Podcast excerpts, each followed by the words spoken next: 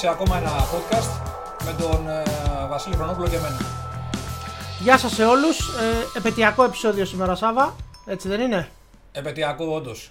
Ε, θα μιλήσουμε για τον ε, Ιερό Λόχο ε, που τέτοια εποχή πριν από 79 χρόνια ξεκινούσε πολεμικές επιχειρήσεις στο θέατρο της ε, Βορείου Αφρικής. Βλέπω σήμερα είσαι με γραβατούλα. Είναι πολύ ωραία γραβάτα αυτή.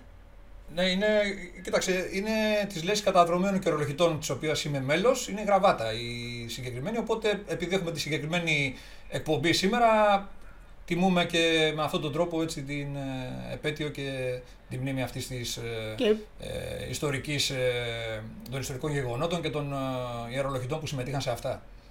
Πολύ ωραία ιδέα. Να πούμε εδώ ότι ε, οι- τα, όλα τα συντάγματα στην Αγγλία έχουν το δικό τους χρωματικό συνδυασμό στις γραβάτες τους. Οι άνθρωποι τα φοράνε σε διάφορες εκδηλώσεις και αυτά. Αλλά παρατηρώ ότι η καρφίτσα που έχεις πάνω, το πιν, δεν είναι ε, καταδρομικό. Βλέπω πολλά φτερά και πολλά τέτοια ξεχωρίζω. Κοίταξε, ο, ο ιερός λόγος ήταν διακλαδικός όπως ξέρεις, έτσι, οπότε είναι της αεροπορίας, είναι δωράκι από την πολεμική αεροπορία, από κάποια άλλη ε, περίπτωση. Οπότε ε, νομίζω ταιριάζει απόλυτα. Και Έτσι. το ναυτικό, Ε, το ναυτικό σε παρακαλώ να στείλω. Ε, παιδιά, είσαι δωράκι οργανωμένος, αυτό. είσαι οργανωμένος. Είμαστε διακλαδικοί, δεν μπορείς να πεις τίποτα. Έτσι. Έτσι, Αλλά νομίζω έτσι, με τις έτσι γραβάτε, ακριβώς. όπως είπες, είναι γνωστό ότι οι Άγγλοι έχουν μεγάλη έτσι. Ε, τους αρέσουν πολύ αυτά τα πράγματα και τα τηρούν και τα έχουν έτσι. Ε, τα ακολουθούν και τα εφαρμόζουν πάρα πολύ στενά. Είναι, νομίζω, είναι μια πολύ ωραία εικόνα εδώ σε διάφορες εκδηλώσεις, ε, κυρίως ως όποιος έχει βρεθεί στη Βρετανία κατά το Remembrance Day, που είναι η μέρα που τιμούνται οι νεκροί από τον Πρώτο Παγκόσμιο και μετά.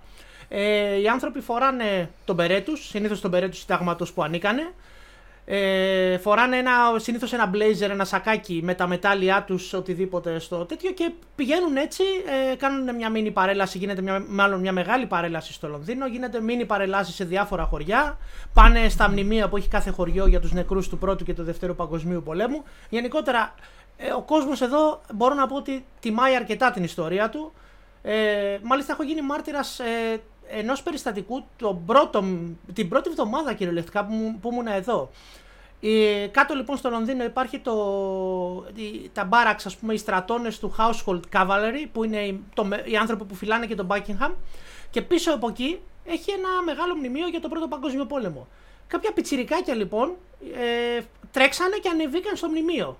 Λοιπόν, και θα το πω έτσι λίγο στρατιωτικά, τρώνε ένα σκατό από τη μάνα τους, Πού ανεβήκατε εκεί και τι είναι αυτά, αυτά είναι για αυτούς τους ανθρώπους. Ε, το ένα, το άλλο. Και έχω μείνει εγώ, έχω πάθει πολιτισμικό σοκ μια εβδομάδα, μην ξεχνάμε στη Βρετανία. Και με πού ήρθα, τι έγινε, τι είναι όλα αυτά. Τέλος πάντων. Λοιπόν, άλλος κόσμος σε κάποια πράγματα. Όχι ότι δεν έχει εδώ και περίεργους, έτσι. Αλλά υπάρχει και ένα μεγάλο δείγμα σεβασμού. Μπο- Ένα μεγάλο κομμάτι του κόσμου που έχει ένα πολύ μεγάλο σεβασμό, ας πούμε. Υπάρχει μια κινητοποίηση εορταστική γενικότερα σε όλη τη χώρα, έτσι όπως μου το περιγράφεις.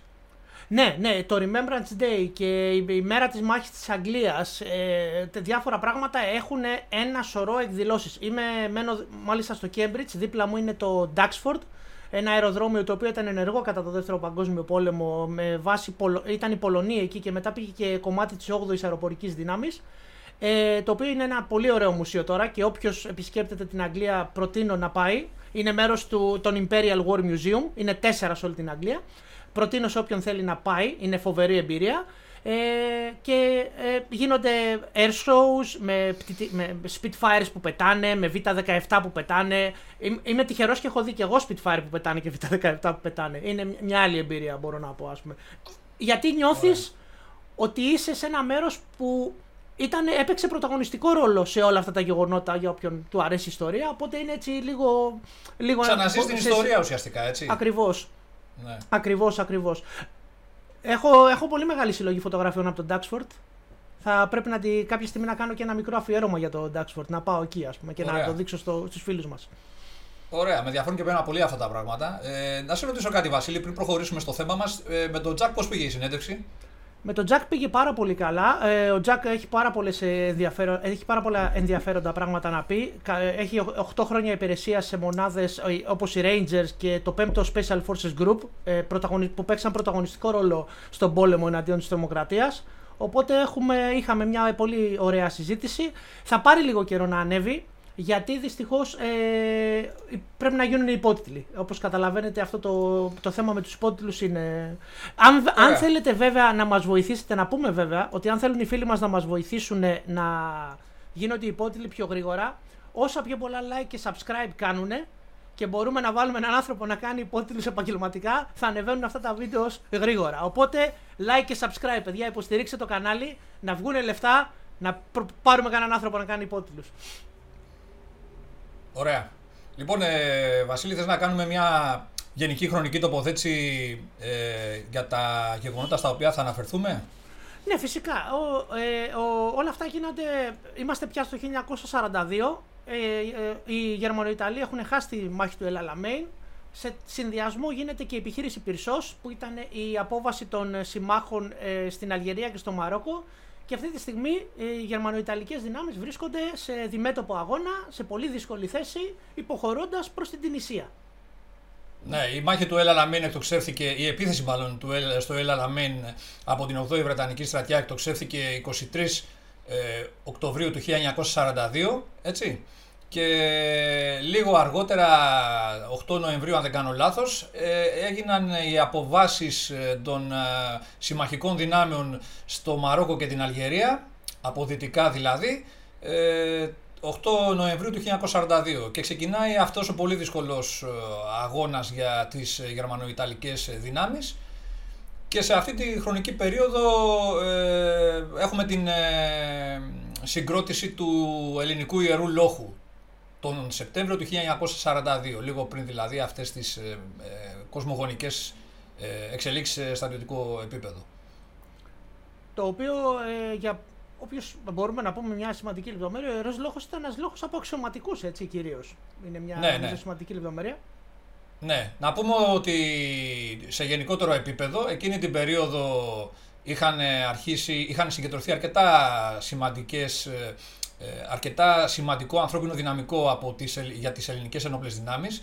Αμέσως μετά την κατάληψη της χώρας, όπως γνωρίζουμε όλοι, ε, δυνάμεις ε, του ναυτικού, της αεροπορίας και εν συνεχεία μεμονωμένα στρατιωτικό προσωπικό των μονάδων του στρατού Ξηράς, άρχισε να συγκεντρώνεται, να καταφεύγει μάλλον στην Αίγυπτο και από εκεί και πέρα ξεκίνησε μια συγκρότηση στο πλευρό των Βρετανικών δυνάμεων και την συγκεκριμένη χρονική περίοδο, δηλαδή στα μέσα περίπου του 1942, ο στρατός, ο ελληνικός στρατός της Μέσης Ανατολής αριθμεί περίπου 12.000, 12.500 προσωπικό, 12.500 άνδρες. Σε, από αυτούς οι, έχουν συγκροτηθεί κατά βάση δύο ταξιαρχίες, η πρώτη και η δευτέρα ταξιαρχίες, η πρώτη γύρω στα 5.500 ε, άτομα δύναμη, η δευτέρα ταξιαρχία γύρω στα 4.000 άτομα.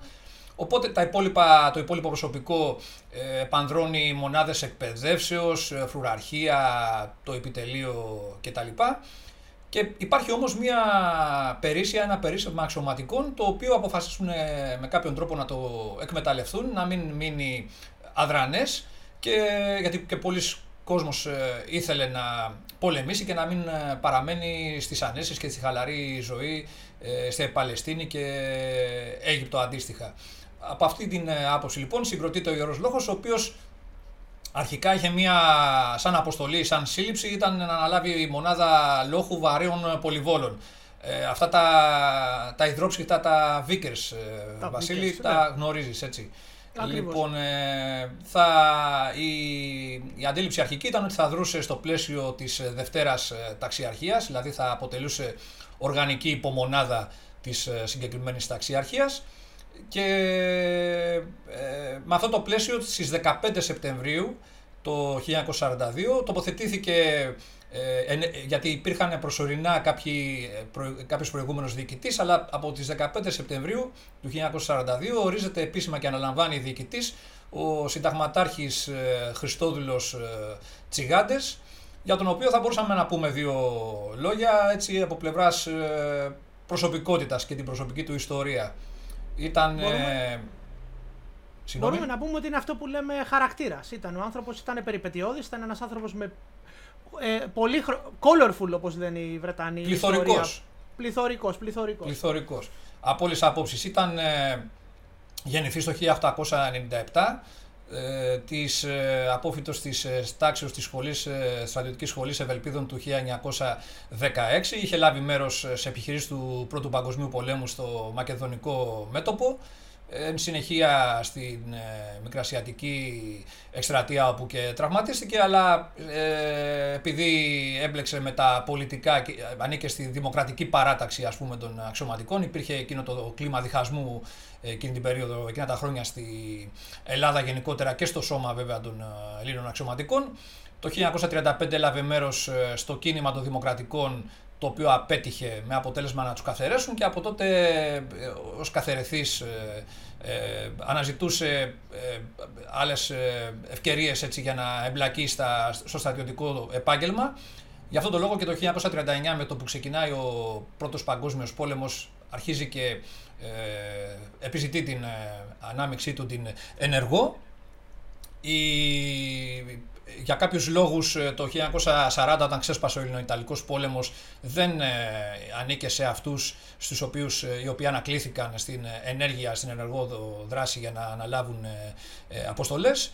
Και αυτό τον οδήγησε να, επειδή είχε γνωριμίες γενικότερα με τους Γάλλους από την εποχή του Μακεδονικού μετόπου όπως είπαμε στο Πρώτο Παγκόσμιο Πόλεμο κτλ να ενταχθεί στις, στο γαλλικό στρατόπεδο ε, πέρασε, ε, εντάχθηκε και στη Λεγιώνα των Ξένων όπου μπορούσαν ε, να ενταχθούν και ε, όχι Γάλλοι υπήκοοι σε, αυτή τη, σε αυτό το σώμα.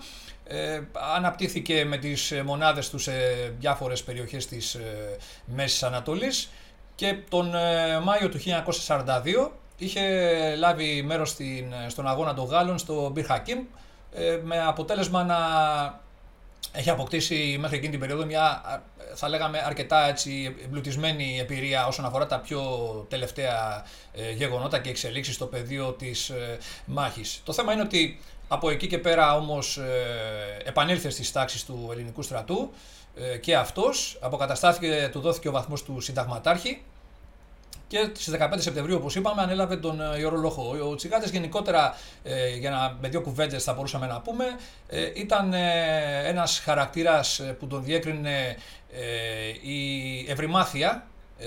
Ήταν ένας αξιωματικός ο οποίος δεν, ε, ήταν ανοιχτός χαρακτήρας, δεν έτρεφε μνησικακία ώστε να μπορέσει να, στραφεί, να, να θελήσει να στραφεί εναντίον ε, συναδέλφων του από άλλη πολιτική παράταξη. Γιατί και από την εμπειρία του όλα αυτά τα χρόνια προφανώς που είχε δει τις ε, ε, αρνητικές συνέπειες που είχε ο κομματισμός στις ένοπλες δυνάμεις, έβλεπε τώρα ότι όταν η πατρίδα κατέχεται, βρίσκεται υποκατοχή και στενάζει, η αντίληψη ήταν ότι πρέπει να ενωθούμε όλοι και να υπηρετήσουμε ένα κοινό σκοπό ανεξαρτήτως του αν, ε, ποιος, ε, αν έχουμε βασιλεία ή οτιδήποτε κτλ. Ε, έτσι εκείνη την περίοδο το 1942, αμέσως μετά δηλαδή την κατοχή της ε, ε, χώρας, ο εξόριστος βασιλιάς έκανε κινήσεις προς αυτή την κατεύθυνση ώστε να δημιουργηθεί μια κυβέρνηση, ελεύθερη κυβέρνηση πιο φιλελεύθεροι, να μην είναι τόσο προσανατολισμένοι μονοκόμματα, να το πούμε, γιατί ε, είχαν αλλάξει τα δεδομένα. Και ε, το αποτέλεσμα ήταν να γίνουν αθρώες ε, επιστροφές ε, αποτάκτων ε, και μη ενεργών αξιωματικών. Σε πολύ μεγάλο βαθμό όμως αυτό δημιούργησε, όπως καταλαβαίνουμε, μια πολύ ε, αρνητική κατάσταση γιατί νέοι αξιωματικοί, νέοι με την έννοια ότι δεν, ήταν, δεν υπηρετούσαν μέχρι τότε, δεν είχαν πολεμήσει στις πολεμικές επιχειρήσεις στην Ήπειρο, στα Οχυρά και στη μάχη της Κρήτης. Ε, επανήλθαν λοιπόν αυτοί στο στράτευμα, οι λιγότερος σόφρονε από αυτούς το είδαν σαν ερβασισμό, δηλαδή ευκαιρία τώρα εμείς να πάρουμε εκδίκηση, ας το πούμε έτσι, με αποτέλεσμα να δημιουργηθεί μια πολύ άσχημη κατάσταση στις ε, ένοπλες δυνάμεις. Να μην υπάρχει ε, δηλαδή έτσι μια ομοιογένεια και ομόνια μεταξύ ε, των αξιωματικών. Σε κάθε περίπτωση, ο Τσιγάτες επεδίωξε η μονάδα του να είναι ακέραια από αυτή την, ε, να μην επηρεαστεί από αυτή την ε, ατμόσφαιρα την, που δηλητηρίαζε τα πράγματα και να εμπλακεί σε επιχειρήσεις. Αφοσιώθηκε λοιπόν στην εκπαίδευση κτλ. Κάναν λοιπόν μια πρώτη εκπαίδευση, τα λέμε λίγο επιτροχάδινα αυτά, Βασίλη. Κάναν μια εκπαίδευση οι αερολοχήτε ε, πλάι σε Νεοζηλανδούς ε, στη χρήση των πολυβόλων και στην τακτική ε, αυτής της ε, τακτική χρησιμοποίηση αυτών των βαρέων όπλων υποστηρίξεως. Ε, αλλά ο Τσιγάτης ήταν ε, και αυτό που λέμε ανήσυχο πνεύμα και ήταν και λίγο να το πούμε κατανοητό ότι δεν άρεσε τόσο πολύ ε, να βρίσκεται υπό τις διαταγές ενός συναδέλφου ε, μεν, αλλά με ένα πολύ πιο μικρό, με μια υπομονάδα ε, από πλευράς ε, δυνάμεως, στο πλαίσιο της, ταξιαρχίας του, της Δευτέρας Ταξιαρχίας του Μπουρδάρα, τότε του συνταγματάρχη.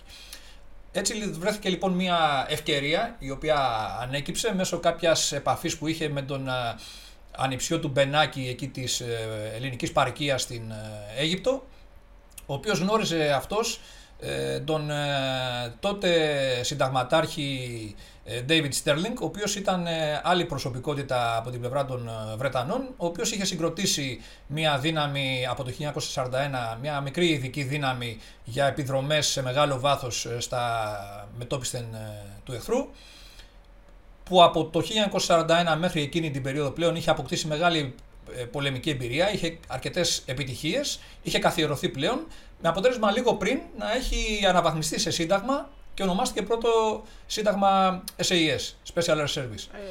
Ε, ε, αυτός λοιπόν, ε, επειδή εκείνη την περίοδο αναζητούσε ε, και ξένο προσωπικό, δηλαδή όχι από αγγλικές μονάδες για να ενισχύσει την δύναμή του, είχε απορροφήσει μια μονάδα Γάλλων ε, στο μεταξύ, οπότε και η ιδέα να απορροφηθεί και ο Ιερός Λόγος ε, στην δύναμη του συντάγματος ε, δεν ήταν καθόλου άσχημη, αντιθέτως ήταν δελεαστική. Και με αυτή την ιδέα τη γενική, η αρχική συνεννόηση που έγινε μεταξύ Τσιγάντε και Στέρλινγκ απέδωσε και ο Ιερός Λόγος το, στην 1η Νοεμβρίου ε, μετασταθμεύει στο Καμπρίτ, όπου ήταν η έδρα του SAS, και αρχίζει πλέον να εμπλέκεται στο πρόγραμμα εκπαιδεύσεως του συγκεκριμένου συντάγματος. Νομίζω ότι κάπου εκεί πέρασαν ε, τη σχολή Αλεξιπτώτων ε, οι άνδρες του Ιερού Λόγου, αν θυμάμαι. Ε, όταν ναι, ήταν, η εκπαίδευση ήταν σε ποικιλά αντικείμενα. Ένα από αυτά ήταν η εκπαίδευση Αλεξιπτοδιστού. Πρωτόγνωρα πράγματα βέβαια για στελέχη του ελληνικού στρατού, όπως πρωτόγνωρη γενικότερα ήταν και η αντίληψη ε, των ε, ειδικών δυνάμεων εκείνης της εποχής. Δεν, δεν είχαμε κάτι αντίστοιχο μέχρι τότε ε, τόσο εξελιγμένο, τόσο προχωρημένο σε επίπεδο ε, επικσιακής αντίληψης στον ελληνικό στρατό. Το θέμα όμως είναι ότι επειδή κατά βάση ε, αυτοί οι άνδρες ήταν ε, αξιωματική, μόνιμα στελέχη κατά βάση ε, και από την αεροπορία κάποιοι και από το πολεμικό ναυτικό. Ήταν διακλαδικός όπως είπαμε στην ουσία ο Ιερό Λόγο. Αυτοί οι άνθρωποι καταφέραν και ανταποκρίθηκαν σε αυτό το πρόγραμμα εκπαιδεύσεως με την έννοια ότι μπορούσαν να απορροφήσουν την ουσία και τα αντικείμενα. Γιατί η εκπαίδευση ήταν ε, περιελάμβανε πολλές ε, φάσεις όπως είπαμε. Ένα ήταν τα αλεξίπτωτα ταχύρυθμη εκπαίδευση, ε, να σου πω ότι θυμάμαι σε δικό σου βιβλίο ότι έχω διαβάσει ότι ο Τσιγάντες στην ουσία πήδηξε με. για να πούμε πόσο πληθωρικός χαρακτήρας ήταν, επίδειξε, έκανε το άλμα με μηδαμινή εκπαίδευση. Γιατί ρώτησε κάποιον από τους άντρες τους από τους άντρες του πώς κάνουν τη ροή και προσπάθησαν να του δείξουν και τους είπε: Άντρε από εδώ που θα, που θα πείτε ότι βάλατε το διοικητή να κάνει τούμπες. Και στην ουσία δεν είχε κάνει πολλή εκπαίδευση και όμως Έκανε, ναι, δεν είχε κάνει καμία εκπαίδευση ναι. στην πραγματικότητα, αλλά επέλεξε ε, αυτή την, ε, πήρε αυτή την απόφαση με την έννοια ότι αν κάνω την, βασική, την ε, πήγιο εκπαίδευση και τραυματιστώ, θα υπάρχει ζήτημα για τη μονάδα, θα διακινδυνεύσει το μέλλον της. Οπότε καλύτερα να το αφήσουμε, αν προκύψει κάποια πραγματική κατάσταση, τότε ο διοικητής αναλαμβάνει και παίρνει ο ίδιος την ευθύνη και πηδάει χωρίς, ε, από το αεροπλάνο χωρίς ε, να έχει καμία εκπαίδευση. Πράγμα το οποίο έκανε ο Τσιγάντες και αυτό είναι κάτι πρωτοφανές, αρκετά έτσι ασυνήθιστο θα λέγαμε για να πούμε το λιγότερο. Ε, από εκεί και πέρα η εκπαίδευση περιλάμβανε μεγάλες πορείες στην έρημο. Έπρεπε να μάθουν οι άνδρες να, να μπορούν να επιχειρήσουν σε αυτό το πολύ μεγάλης πρόκλησης σε πλησιακό περιβάλλον. Ε, υπήρχε θέμα να μάθουν ε, να υπάρχει πειθαρχία με τη χρήση του νερού, ε, να μπορούν να περπατούν χωρίς να μειώνονται οι δυνατότητές τους να εκτελέσουν στο τέλος την αποστολή. Δηλαδή δεν είχε έννοια να περπατήσω δεκάδες χιλιόμετρα μέσα στην έρημο και στο τέλος να είμαι εντελώς πτώμα και να μην μπορώ να πάρω τα πόδια μου, ας πούμε. Ε, υπήρχαν τέτοια πράγματα, υπήρχαν δοκιμασίες, υπήρχαν ασκήσεις ε, σε αυτά τα σενάρια ε, που δοκιμάζονταν. Βέβαια, για να πούμε εδώ την ε, αλήθεια, ε, αρκετοί κο, ε, κόπηκαν. Δεν μπορούσαν να ανταπεξέλθουν και από πλευράς φυσικής κατάστασης αλλά και από πλευράς κουράγιου. Δηλαδή, μπορούσαν να παραιτηθούν όποιος ήθελε ανά πάσα στιγμή. Δεν το κρατούσε κανείς με το ζόρι. Και να πω και να πούμε ότι εκείνη την εποχή ήταν πραγματικά, ήταν μάλλον η γένεση του concept και της ιδέας των ειδικών δυνάμεων όπως τις ξέρουμε σήμερα. Πάντα υπήρχαν επίλεκτες δυνάμεις, πάντα υπήρχαν στρατηγήματα όπως τα λέγανε οι αρχαίοι Έλληνες, πάντα υπήρχαν άνθρωποι που κάνανε την πιο δύσκολη αποστολή, ήταν στην πιο δύσκολη τοποθεσία του πεδίου της μάχης, αλλά το πραγματικό σύγχρονο νόημα ανεξάρτητων μονάδων, οι οποίες επιχειρούν σε πολύ μακριά από φίλιες δυνάμεις, χωρίς επικοινωνία, χωρίς ε, στα, ε, διοικητική μέρημνα ε, κάθε μέρα. Αυτό ήταν πρώτη φορά έγινε στο δεύτερο παγκόσμιο πόλεμο και το οποίο ε, όπως και το SAS ξεκίνησε χρειαζόταν ένα ιδιαίτερο είδος ανδρών, να το πούμε έτσι. Ε, έξυπνους, αποφασιστικούς, ήταν, ήθελε, ήθελε. Επίσης οι περισσότεροι είχαν και κάποια θέματα με την εξουσία εδώ που τα λέμε, όπως ο πολύ γνωστός ε, Main της SAS, είχε πολλά προβλήματα με τους ανώτερους του. Ήταν ένα ιδιαίτερο μείγμα ανθρώπων, να μπορούμε να το πούμε. Αυτοί οι άνθρωποι ουσιαστικά τέτοιοι χαρακτήρες έψαχναν το κατάλληλο περιβάλλον για να αποδώσουν. Κάπως έτσι θα μπορούσαμε να το πούμε. Ακριβώς, το θέμα είναι πάντως ότι για τα δικά μας, από τη δική μας ε, σκοπιά και πλευρά, ήμασταν τυχεροί, μπορούμε να πούμε από αυτή την άποψη, που στα πρώτα κιόλας βήματα, μπορούμε να πούμε, αυτής της νέας κατάσταση των νέων δεδομένων που δημιουργήθηκε που δημιουργήθηκαν στον χώρο των ε, ε, ειδικών δυνάμεων, ήμασταν από πολύ, είχα, αναπτύξαμε πολύ στενή συνεργασία με τους Βρετανούς, βρεθήκαμε δίπλα-δίπλα και αποδώσαμε μαζί, επιχειρήσαμε μαζί. Ε, αποκομίσαμε δηλαδή ότι μπορούσαμε από πλευράς ε, αντιλήψεων ε, επιλογής προσωπικού, εκπαίδευσης ε, κτλ. Βέβαια, όσον αφορά την επιλογή προσωπικού, πρέπει να πούμε ότι υπήρχε ένα θέμα και με τον Τσιγάντε, επειδή σαν διοικητής έβλεπε ότι αρκετός κόσμος αποχωρούσε, πολλούς τους έδινε και ο ίδιος. Δηλαδή, όχι για. Δεν του άρεσε η συμπεριφορά, για παράδειγμα, κάποιον. Δεν του άρεσε. Ε, πολιτικολογούσες, έπαιρνες δρόμο κατευθείαν. Δεν υπήρχε. Δηλαδή, ε, ήταν και ένας χαρακτήρας που δεν ανεχόταν σαν διοικητής το παραμικρό, δεν σήκωνε μίγα στο σπαθί του και δεν δίσταζε να ε, απομακρύνει κόσμο. Για παράδειγμα, υπάρχει μια περιγραφή που λέει ότι σε κάποια αναφορά που βγήκε και τους τάψαλε και έδιωξε κάποιους οι οποίοι είχαν κάνει κάποια πράγματα αντιπιθαρχικά. Βλέπει έναν εκεί πέρα, του λέει: Φεύγεις και εσύ. Και λέει: Εμένα λέει γιατί με διώχνετε; Εγώ δεν έκανα τίποτα. Λέει. Δεν, με, δεν, δεν μου γιομίζει το μάτι του, λέει. δηλαδή υπήρχε μια τέτοια ε, πώς θα το πούμε, ελαστικότητα, πες το, πες το όπως θέλεις ας πούμε, το οποίο σε πρακτικό επίπεδο βέβαια δημιουργούσε πρόβλημα όπως είπαμε, με αποτέλεσμα, επειδή δεν υπήρχαν, ε, δεν πιάναμε τις οροφές από πλευράς προσωπικού, μειωνόταν η δύναμη πολύ, με αποτέλεσμα ο Τσιγάτε να ακολουθεί ανορθόδοξες μεθόδους. Πήγαινε μόνος σε μονάδες και έπαιρνε κόσμο. Δηλαδή ε, ενεργούσε με το δικό του αυθόρμητο και θειολόδη τρόπο που λέμε και κατάφερνε με την πυθό, επειδή είχε και γνωριμίες καλές στο Γενικό Επιτελείο και ε, απολάμβανε τη εύνοια της πολιτικής ε, ηγεσίας και κατάφερνε και περνούσε το δικό του. Δημιουργούσε δυσαρέσκειες, αλλά το θέμα ήταν στο τέλος γινόταν η, η δουλειά που λέμε. Ε, το Ιερός Λόγος λοιπόν, ας το πούμε, εκείνη την περίοδο βρετανοποιήθηκε, δηλαδή απορροφήθηκε από το SAS, ε, υιοθέτησαν το Best Beret που ήταν το σήμα κατά τεθέν ε, το κάλυμα κεφαλής του συντάγματος του συγκεκριμένου. Βέβαια, εμείς δεν είχαμε το, το σήμα, το φτερωτό σπαθάκι του SAS στο, στο Μπερέ, φορούσαν οι Έλληνες το εθνόσημο του ελληνικού στρατού και υιοθετήθηκε ένα άλλο σηματάκι για τον Ιερό Λόγο, ένα διακριτικό που το έφεραν στη, στη στολή, στη, στο στήθος. Να σε ρωτήσω, το σηματάκι είναι το γνωστό σηματάκι με το σπαθί και τα, τις δάφνες γύρω-γύρω, το οποίο είναι το σήμα της 13ης ναι. ΔΕΕ σήμερα. Ναι, ναι.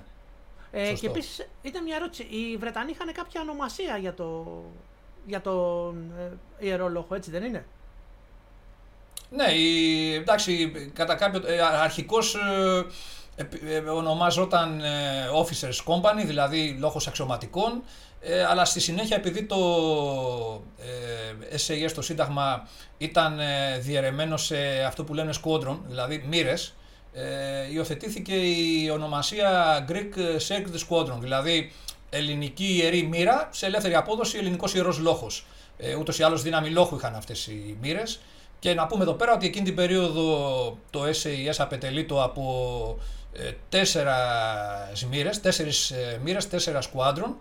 Ε, η μία ήταν γαλλική ε, και υπήρχε και μία μοίρα διοικήσεως που λέμε. Αυτή ήταν γύρω στα 650 άτομα, οπότε όπως καταλαβαίνουμε η προσθήκη άλλων 150 σε χονδρικές γραμμές Ελλήνων του Ιερού Λόχου ήταν αρκετά σημαντική ενίσχυση στη δύναμη. Αυτό ήταν σε, γενικό πλαίσιο το οργανόγραμμα εκείνη την περίοδο που επικρατούσε στο πρώτο SAS.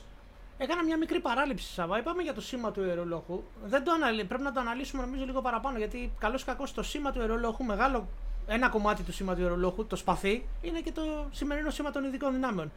Πού προέρχεται το σήμα του ιερολόχου το οποίο μετεξελίχθηκε; Ναι.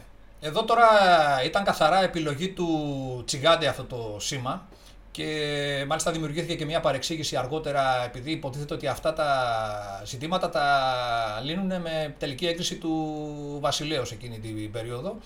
Ε, επειδή απουσίαζε ο βασιλιάς βέβαια ήταν στο Λονδίνο, δεν ήταν επιτόπου εκείνη την περίοδο στο, στην Αίγυπτο, έγινε ένα θέμα μεταγενέστερα, ο Τσιγάτες βέβαια με την πυθό του κατάφερε και ανταποκρίθηκε και δικαιολόγησε την κατάσταση ότι ε, λείπατε στο εξωτερικό, δεν, δεν ήσασταν εδώ, οπότε έπρεπε να αναλάβουμε κάποια ε, μέτρα τα οποία με δική μου πρωτοβουλία έγινε αυτή η επιλογή του σήματος. Αυτό το σηματάκι δεν ήταν, αυτό το διακριτικό δεν ήταν κάτι άγνωστο, ήταν ουσιαστικά, Βασίλη, ε, το παράσημο που, του πολεμικού σταυρού της εποχής του Πρώτου Παγκοσμίου Πολέμου, το 1916-1917, εκείνη την περίοδο. Ε, με την εγγραφή ήταν η αρχαία Σπαρτιατική σπάθη, ε, δάφνος τεφής, και η αποτυπωμένη ρίση ήταν η επιτάς. Το οποίο τώρα, για να είμαι ειλικρινής, εντάξει, ήταν σε πρωτοβουλία του Τσιγκάντο, όπως είπαμε, να υιοθετηθεί σαν διακριτικό του ιερού λόγου. Αλλά όλοι λένε ότι αυτό ήταν το σήμα του ιερού λόγου. Δεν διευκρινίζουν όμως αν αυτό ήταν εξ αρχής το σήμα του ιερού λόγου. Δηλαδή από την εποχή κιόλας που ήταν λόγος πολυβόλων, που οργανωνόταν, είχε οργανωθεί σαν λόγος βαρέων πολυβόλων, ή αν αυτό το διακριτικό υιοθετήθηκε όταν πλέον ε, προσχωρήθηκε στο πρώτο SAS. Εγώ έχω την εντύπωση ότι μάλλον επηρεασμένος και από το διακριτικό του πρώτου SAS που ήταν η Δαμόκλειος Σπάθη ε, με τις πτέρυγες, θέλησε κάτι αντίστοιχο, κάτι ανάλογο ο Τσιγάντες να ε, φέρουν και οι Έλληνες ε, γερολοχίτες, οπότε επέλεξε το συγκεκριμένο διακριτικό, το συγκεκριμένο παράσημο ουσιαστικά, το οποίο τέριαζε απόλυτα, θα μπορούσαμε να πούμε, σε αυτή την περίπτωση. Και καθιερώθηκε, τυπώθηκε σε αντίτυπα εκεί πέρα μεταλλικά και χορηγήθηκε στους άνδρες κτλ. Αυτό έτσι με δύο κουβέντες για το διακριτικό του Ιερού Λόγου. Τώρα από εκεί και πέρα, για να, κάνουμε λίγο, να τρέξουμε λίγο τη συζήτηση, πριν τα τέλη του, του 1942 Βασίλη, δηλαδή την περίοδο των Χριστουγέννων ε, περίπου, ο Τσιγάτες κάνει μια συνεννόηση με τον Στέρλινγκ και ε, τι ζητούσε ο Στέρλινγκ, ζητούσε επειδή έβλεπε τις εξελίξεις στο μέτωπο ευνοϊκές να εντείνει τις ε, επιχειρήσεις του συντάγματος ε, πίσω από τις εχθρικές γραμμές, αλλά υπήρχε ένα ζήτημα, δεν, υπήρχε, δεν υπήρχαν πάρα πολλοί έμπειροι από πλευράς προσωπικού, δηλαδή πρώτα, ουσιαστικά η πρώτη μοίρα ήταν η πιο έμπειρη, η, η, η, η μοίρα σε των Γάλλων ε, συμμετείχε σε επιχειρήσεις, η, η β' μοίρα ήταν ε, σε φάση εκπαιδεύσεως και υπήρχε και η, η μοίρα D η οποία βρισκόταν, διερχόταν εκπαίδευση σε πλωτά μέσα στην ε, Παλαιστίνη.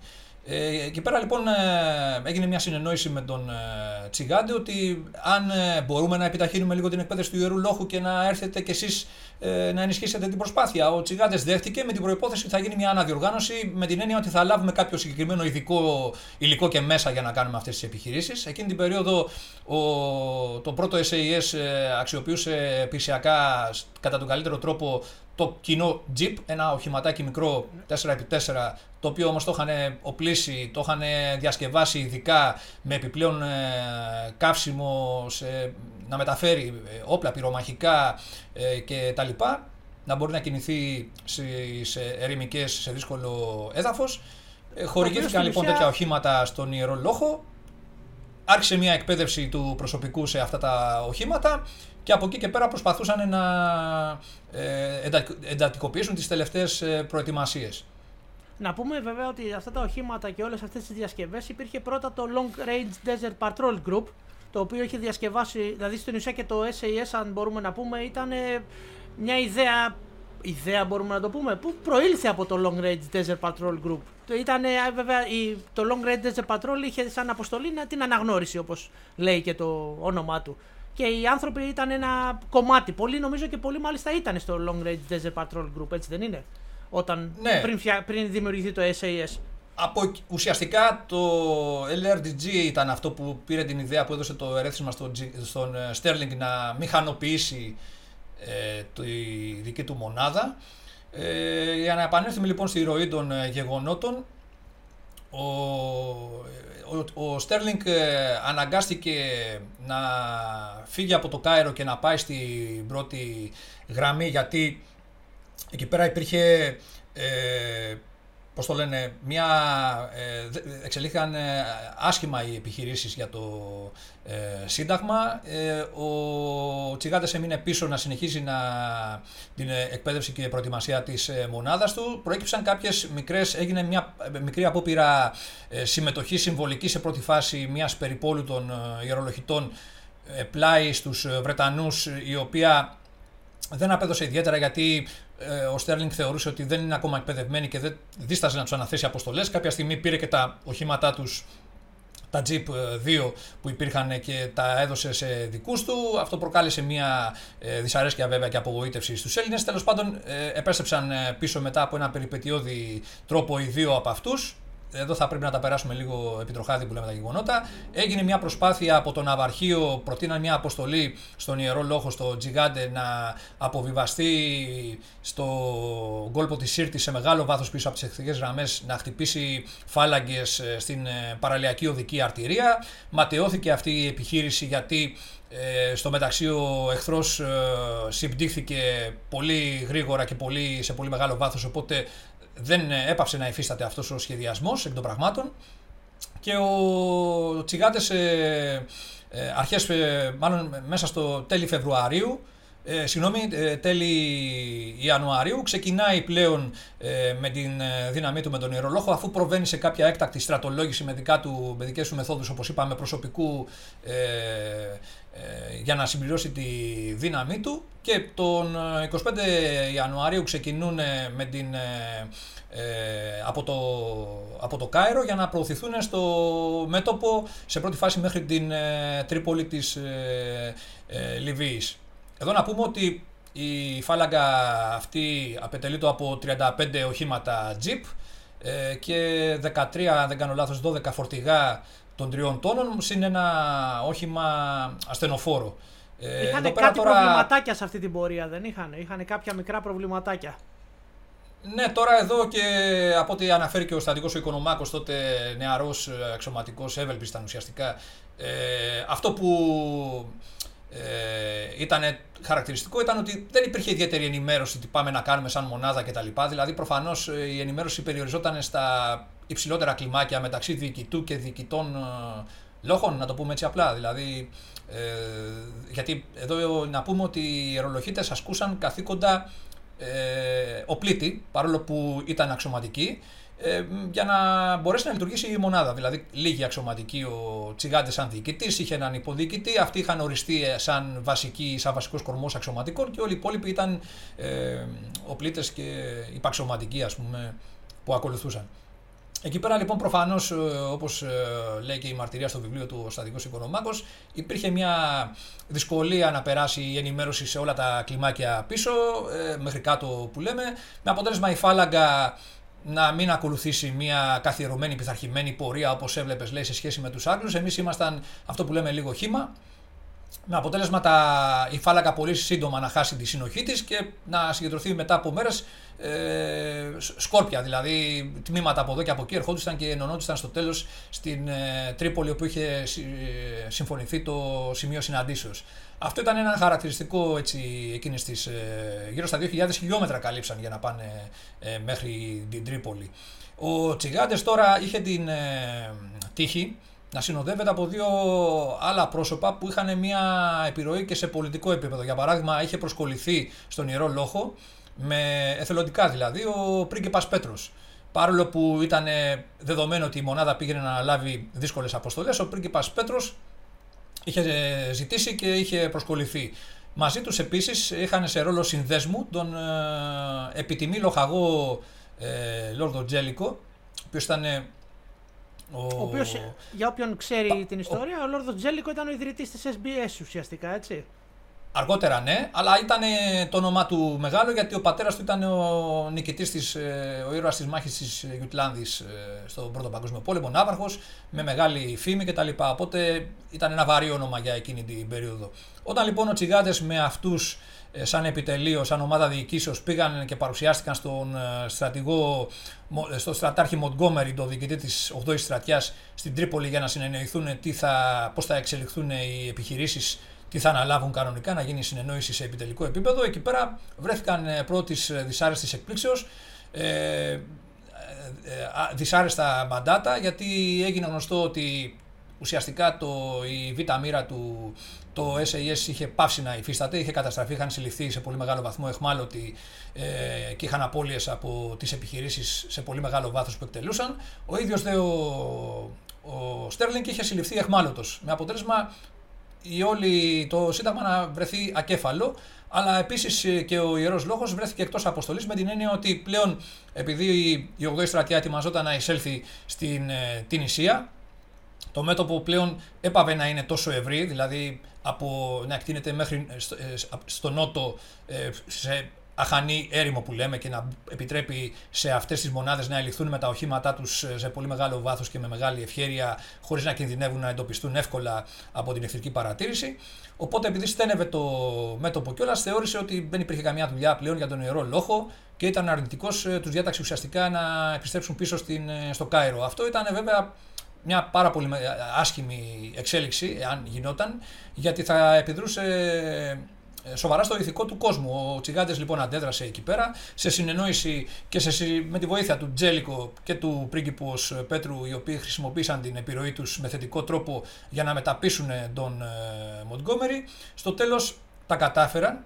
Εδώ έγινε το εξής. Όπως είπαμε, ο Τσιγάντες είχε γνωριμίες και από την προπηρεσία του με τους Γάλλους ε, και μπορούσε να συνεννοηθεί σε πολύ έτσι, ε, μεγάλο βαθμό, άνετα. Στο στρατηγείο λοιπόν του Μοντγκόμερη συνάντησαν τον υποστράτηγο Λεκλέρ, ο οποίος ε, εκείνη την περίοδο είχε φτάσει εκείνες τις μέρες. Ουσιαστικά ο Λεκλέρ, δεν ξέρω αν έχεις ε, υπόψη σου, Βασίλη, είχε εξορμήσει από την κεντρική Αφρική, την, ε, ε, τις απικίες τις παλιές του, των Γάλλων έχοντας συγκροτήσει μια ε, αρκετά ενδιαφέρουσα δύναμη την αποτελούμενη κατά βάση από Σενεγαλέζους, ε, απικιακά δηλαδή στρατεύματα. Σε πρώτη φάση ήταν 500 Γάλλοι μόνο με 2.700 ε, Αφρικανούς πολεμιστές και γύρω στα 350 οχήματα, μια αρκετά έτσι μεγάλη δύναμη, αλλά όταν πλέον είχε φτάσει, αυτοί ε, κάναν κάποιες επιθετικές ενέργειες στα νότια της Λιβύης και κατάφεραν μέσω του Τσάντ να ε, εισχωρήσουν προς βορρά από ε, εξουδετερώντας κάποιες ιταλικές φρουρές στο μεταξύ. Και όταν αυτή πλέον είχε φτάσει στην, στο ύψος της Τριπόλεως και ο Φράιμπεργκ παρουσιάστηκε στο Μοντγκόμερι για να συντονιστούν, η δύναμη πλέον αυτή είχε μαζί με άλλες δυνάμεις που εν συνεχεία προσκολλήθηκαν και ο Ιερός Λόχος που προσκολλήθηκε σε αυτή τη δύναμη, φτάσαν γύρω στις 5.000 προσωπικό σε τελική έτσι, ε, φάση περίπου. Ο Λεκλέρ λοιπόν, μάλλον ο Τσιγάντες μίλησε με τον Λεκλέρ, διείδε μια δυνατότητα να προσκολληθεί ο Ιερός Λόχος πλέον σε αυτή τη δύναμη του Γάλλου στρατηγού ε, όπως καταλαβαίνεις αυτό θα ήταν μια πολύ καλοδεχούμενη εξέλιξη με την έννοια ότι αυτό το, αυτή η δύναμη, η δύναμη L, Force L ονομαζόταν η δύναμη του Leclerc επίπεδου ταξιαρχίας ε, είχε ε, ένα έντονο πρόβλημα παλαιότητας των οχημάτων της. Δηλαδή τα οχήματα αυτά ήταν πάρα πολλών τύπων διαφορετικών και κάποια παρουσίαζαν αρκετές βλάβες, ε, ε, δεν είχαν μεγάλες δυνατότητες κτλ. Οπότε όπως καταλαβαίνουμε ήταν πολύ καλοδεχούμενη μια εξέλιξη 35-40 σύγχρονα οχήματα να προσθεθούν σε αυτή τη δύναμη. Έτσι λοιπόν ο Μοντγκόμερι δέχτηκε, άλλαξε τις διαταγές και όντως ο Ιερός Λόγος προσκολήθηκε στην ε, δύναμη των ε, Γάλλων με τον Λεκλέρ. Το, η επόμενη ε, φάση είναι να δώσουν ένα ραντεβού ας πούμε στην πιο βαθιά μέσα στην έρημο, ώστε ο Ιερός Λόγος δηλαδή κινήθηκε με νοτιοδυτική κατεύθυνση για να συναντήσει τους Γάλλους και να προσκοληθεί με αυτούς. αυτό έγινε στην, ε, ε, να πούμε ότι ε, η, η, συνάντηση με τον Μοντγκόμερι, η άφηξη του Ιερού Λόγου στο, στην Τρίπολη είχε γίνει 5 Φεβρουαρίου. Η, η, η, συνένωση με τους Γάλλους έγινε στα τέλη Φεβρουαρίου ε, προς τη, σε μια όαση Ναλούτ λεγόταν. Από εκεί προχώρησαν πλέον και όλη η δύναμη διείσδησε, ε, πέρασε τα σύνορα με την Τινησία και προχώρησε προς ε, βορρά. Ε, θα πρέπει εδώ να δώσουμε μια εικόνα λίγο για το γενικότερο σχεδιασμό που υπήρχε από πλευράς 8 στρατιάς, ποια ήταν η, η ιδέα ελιγμού που λέγαμε σε ευρύτερο, που θα μπορούσαμε να πούμε σε ευρύτερο πλαίσιο. Ε, η ιδέα ήταν ε, ότι ε, ο εχθρός είχε συμπτυχθεί σε μια αμυντική γραμμή τη λεγόμενη γραμμή Μαρέθ, παλιά αμυντική γραμμή των Γάλλων με παλιά οχυρά κτλ. Τα, τα οποία τα, τα επάνδρωσαν πλέον εκεί οι Γερμανοϊταλοί για να προβάλλουν αντίσταση. Είχε μήκος γύρω στα 35 ναι. χιλιόμετρα, ξεκινούσε από την παραλία ουσιαστικά και προχωρούσε προς τα ενδότερα.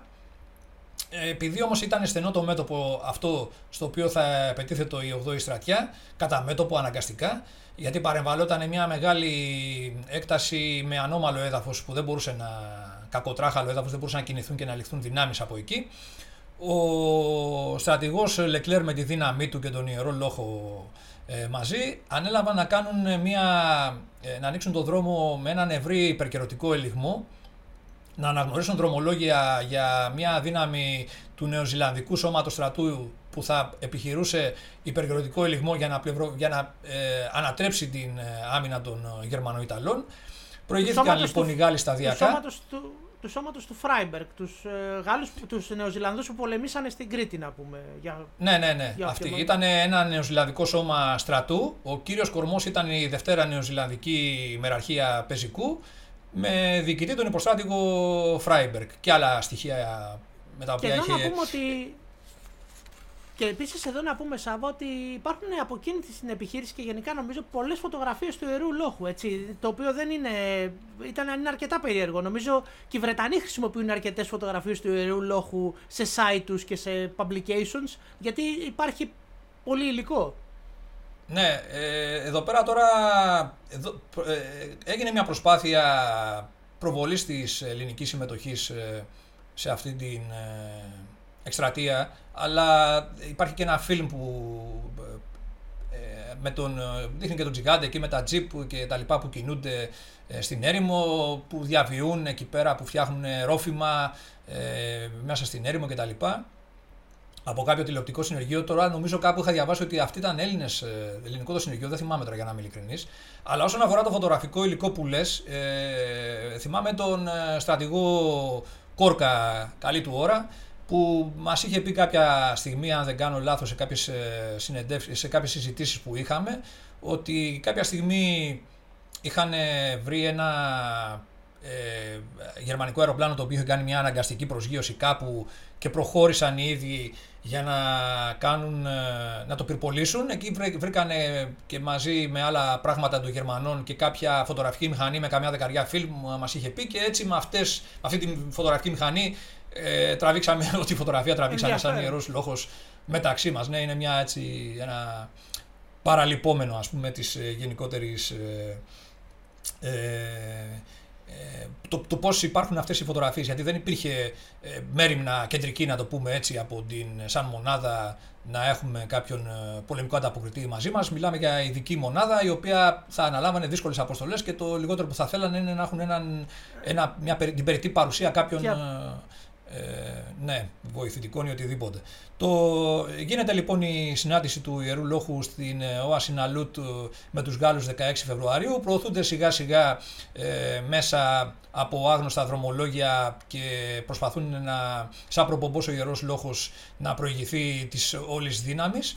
Ουσιαστικά στέλνει, εκπέμπεται ένας λόγος ε, ε, Σενεγαλέζων νομίζω, με, στους οποίους είχαν αποσπαστεί ε, τέσσερις ε, ελληνικές περίπολοι των τεσσάρων τζιπ, δηλαδή 16 τζιπ ε, συνολικά και αρχίζουν να προωθούνται προς βορρά προσεκτικά, να αναγνωρίζουν ε, δρομολόγια, να προσπαθούν να δουν πού βρίσκεται ο εχθρός ε, με σκοπό να εγκαταστήσουν μια βάση, μια περιοχή, να, να εντοπίσουν, να αναγνωρίσουν, να ασφαλίσουν εν συνεχεία μια περιοχή στην οποία θα προωθεί το, το νεοζηλανδικό σώμα στρατού.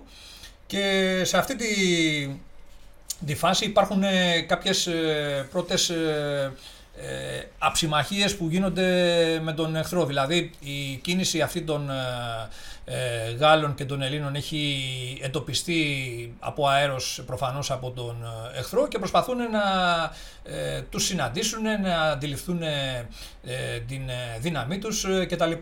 Στο, σε, σε αυτή τη φάση λοιπόν, 22 Φεβρουαρίου γίνεται μια πρώτη ε, εμπλοκή ε, κάποιων ε, περιπόλων ελληνικών, μιας περιπόλου ελληνικής, στην οποία το τζιπ το ελληνικό συναντάει, βρίσκεται αντιμέτωπο με ένα ελαφρύ γερμανικό άρμα και ένα τροχοφόρο τεθωρακισμένο αναγνωρίσεως. Όπως καταλαβαίνουμε δεν μπορεί να κάνει πάρα πολλά πράγματα το, το τζιπ με τα πολυβόλα που έχει έναντι θωρακισμένων στόχων.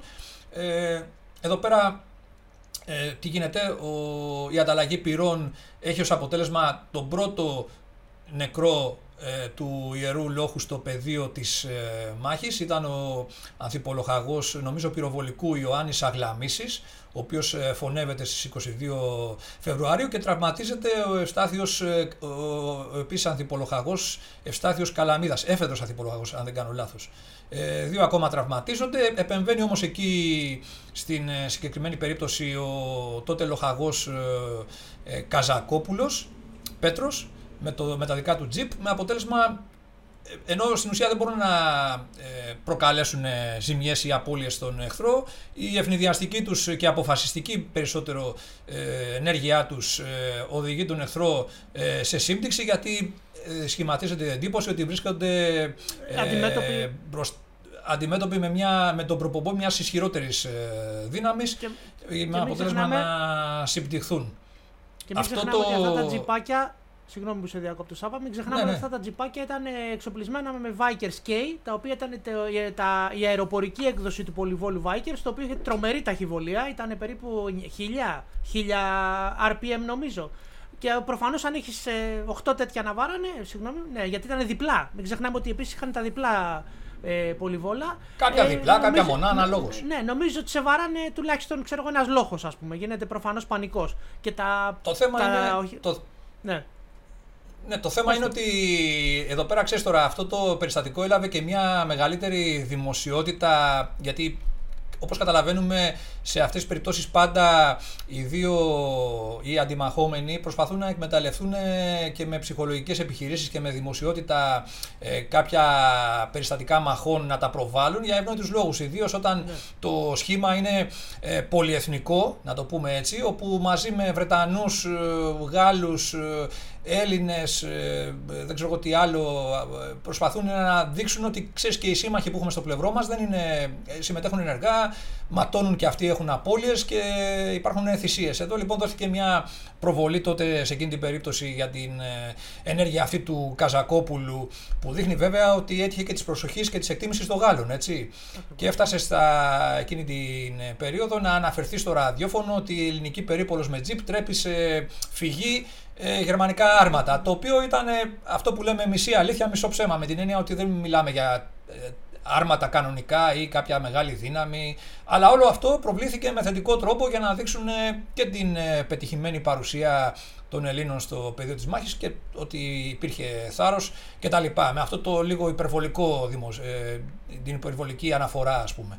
Εδώ ένα άλλο άγνωστο στο ευρύ κοινό είναι, Βασίλη, η περίπτωση του ανθιπολοχαγού Καλαμίδα που όπως είπαμε τραυματίστηκε. Ε, αυτός ο αξιωματικός ε, τραυματίστηκε βαριά και συνελήφθη εχμάλωτος από τους Γερμανούς. Ε, δεν μπόρεσαν να τον ε, απεγκλωβίσουν σε εκείνη την περίπτωση. Ε, έφερε βαρύ τραύμα στο κεφάλι με αποτέλεσμα να κρυθεί σκόπιμη η μεταφορά του στη Γερμανία μεταφέρθηκε αεροπορικός στη Γερμανία, όπου υποβλήθηκε σε πολύ απαιτητικές ε, χειρουργικές επεμβάσεις. Προσθέθηκε στέλεχος μεταλλικό στο κρανίο του που κάλυψε το οστό το οποίο είχε, ε, ε, είχε κομματιαστεί, είχε φύγει, είχε αποσπαστεί. Και μάλιστα δεν θυμάμαι πότε ακριβώς ε, έγινε και μια ανταλλαγή εχμαλώτων σε υψηλό επίπεδο από πλευράς Άγγλων και Γερμανών σε κάποια φάση του πολέμου και ο Καλαμίδας ε, λόγω της βαριάς του κατάστασης είχε αποκατασταθεί πλέον βέβαια αλλά ε, θεωρήθηκε σκόπιμο να ήταν σε, σε, αυτή την περίπτωση την ειδική, ας το πούμε, που ανταλλάχθηκαν εχμάλωτοι και παραδόθηκε στους Άγγλους και πλέον μετά ε, δεν συνέχισε βέβαια τη στρατιωτική του πορεία. Ε, νομίζω ενετάχθη τιμητικός από τον βασιλιά Γεώργιος στο διπλωματικό σώμα. Ε, έτσι ένα, μια παρένθεση ας πούμε για ένα μικρό περιστατικό ε, του πολέμου. Το θέμα λοιπόν είναι για να μην ξεφύγουμε ότι πλέον οι Έλληνες αρχίζουν και αποκτούν, δημιουργούν μια καλή φήμη ε, στο πλευρό των ε, συμμάχων των ε, Γάλλων, οι οποίοι στην περιοχή του Ξάρ Ριλάν προσπαθούν να οργανώσουν ένα κέντρο αντιστάσεως, όπου εκεί πέρα δηλαδή να ασφαλίσουν την περιοχή για να μπορέσουν να έρθουν οι μεγάλες οι βαριές δυνάμεις. Εκεί πέρα ε, στείνονται κάποια, κάποιες προφυλακές, γίνεται μια αμυντική οργάνωση γενικότερα και στις 9 Μαρτίου ε, προσγειώνεται ένα μικρό αεροπλανάκι στην ε, περιοχή αυτή όπου ουσιαστικά μεταφέρει μια ενημέρωση στο Λεκλέρα από τον Μοντγκόμερι ότι ξέρεις την επόμενη ημέρα έχουμε πληροφορίες ότι θα δεχθείς επίθεση κτλ. Ε, όντως την επόμενη μέρα 10 Μαρτίου εκδηλώνεται η γερμανική επίθεση από ένα ε, συγκρότημα τεθωρακισμένο με καμιά τριανταριά οχήματα τεθωρακισμένα διαφόρων τύπων από ό,τι ε, έχει περιγραφεί με, με δικό του πυροβολικό κτλ. που υποστηρίζεται και από την ε, ε γερμανική αεροπορία. Αυτά τα αυτοσχέδια, οι σχηματισμοί μάχης που είχαν οι Γερμανοί πολλές φορές που ενώνανε μονάδες φανταζομαι κάποιο τέτοιο camp, camp ναι. Ναι, ένα τακτικό συγκρότημα μάχης. Ναι. Ε, ε, τώρα είχε κάποια τεθωρακισμένο όπως είπαμε, αλλά δεν, δεν ήταν αυτό που θα μπορούσαμε να πούμε ένα αμυγές τεθωρακισμένο συγκρότημα με πολύ μεγάλη ισχύ πυρό. Ε, επιτέθηκαν ε, λοιπόν αυτή το πρωί της 10ης Μαρτίου. Εδώ επικράτησε μια σύγχυση γιατί ενώ ο Γάλλος αξιωματικός των προφυλακών ενημέρωσε το, τις, τα τμήματά του στο ε, δεξί, στο αριστερό πλευρό. Στο δεξί πλευρό δεν τα ενημέρωσε με αποτέλεσμα ενώ από δεξιά υπήρχε μια οργανωμένη αντίσταση και μια σχετικά οργανωμένη σύμπτυξη ε, σε συνεννόηση βάση σχεδίου δηλαδή. Από πλευράς, ε, στο δεξί πλευρό επικράτησε μια σύγχυση και τα, οι δυνάμεις αυτές απομακρύθηκαν, προσπάθησαν να σωθούν δηλαδή κατευθυνόμενες ανατολικά. Ε, και σιγά σιγά οι Γερμανοί κατάφεραν με την ε, ισχύ της επίθεσης τους να ε, εισχωρήσουν στις ε, θέσεις των Γάλλων και των Ελλήνων. Έγιναν, έφτασε σε κρίσιμες στιγμές η έκβαση αυτή της μάχης ε, το θέμα είναι ότι την τελική λύση για να μην ε, πολυλογούμε ε, την έδωσε η αεροπορία. Δηλαδή κάποια στιγμή εμφανίστηκαν τα ε, συμμαχικά αεροπλάνα και απομάκρυναν τον κίνδυνο των γερμανικων αεροπλάνων που προκαλούσαν και παρενοχλούσαν και προκαλούσαν και απώλειες στους Γάλλους και τους Έλληνες. Ε, ε, αυτό είχε ως αποτέλεσμα να χαλαρώσει η πίεση που αισθανόντουσαν στο, τα επίγεια τμήματα, αλλά εν συνεχεία ε, η εμφάνιση των νέων αεροπορικών ε, δυνάμεων, εξοπλισμένων με τα αεροπλάνα αυτά ήταν εξοπλισμένα με, αντια, με ρουκέτες που είχαν αντιαρματικό ρόλο, κατάφεραν να προσβάλλουν τα γερμανικά τεθωρακισμένα και ένα προς ένα ουσιαστικά να ξεδοντιάσουν mm. την ε, ισχύ τους. Και το αποτέλεσμα ήταν να λήξει η μάχη με επικράτηση ε, των, των συμμάχων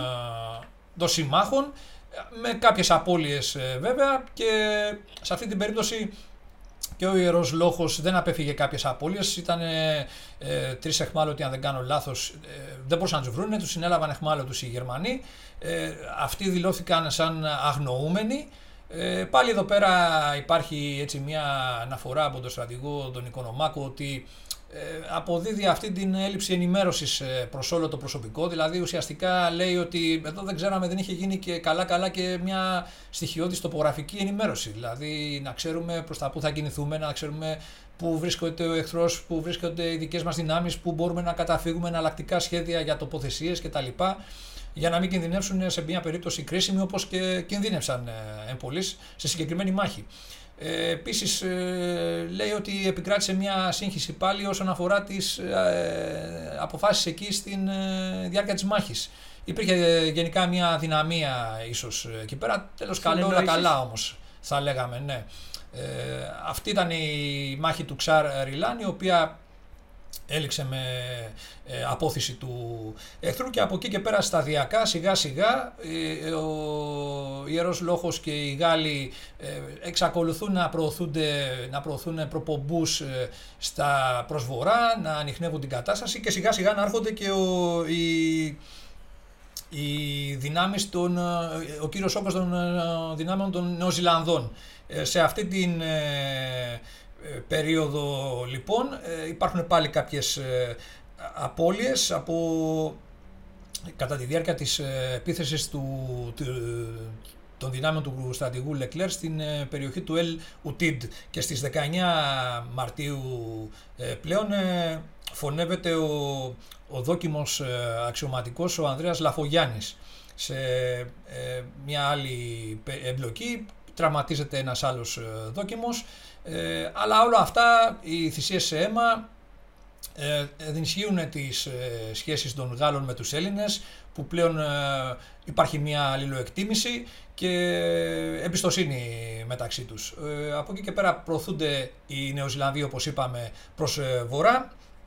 Και στις 20 Μαρτίου εκτοξεύεται η επίθεση της 8ης στρατιάς στη γραμμή Μαρέθ που είπαμε η καταμέτωπο επίθεση. Αυτή η επίθεση, παρά το ότι οι Βρετανικές δυνάμεις ήταν ε, σαφώς υπέρτερες αριθμητικά, απέτυχε.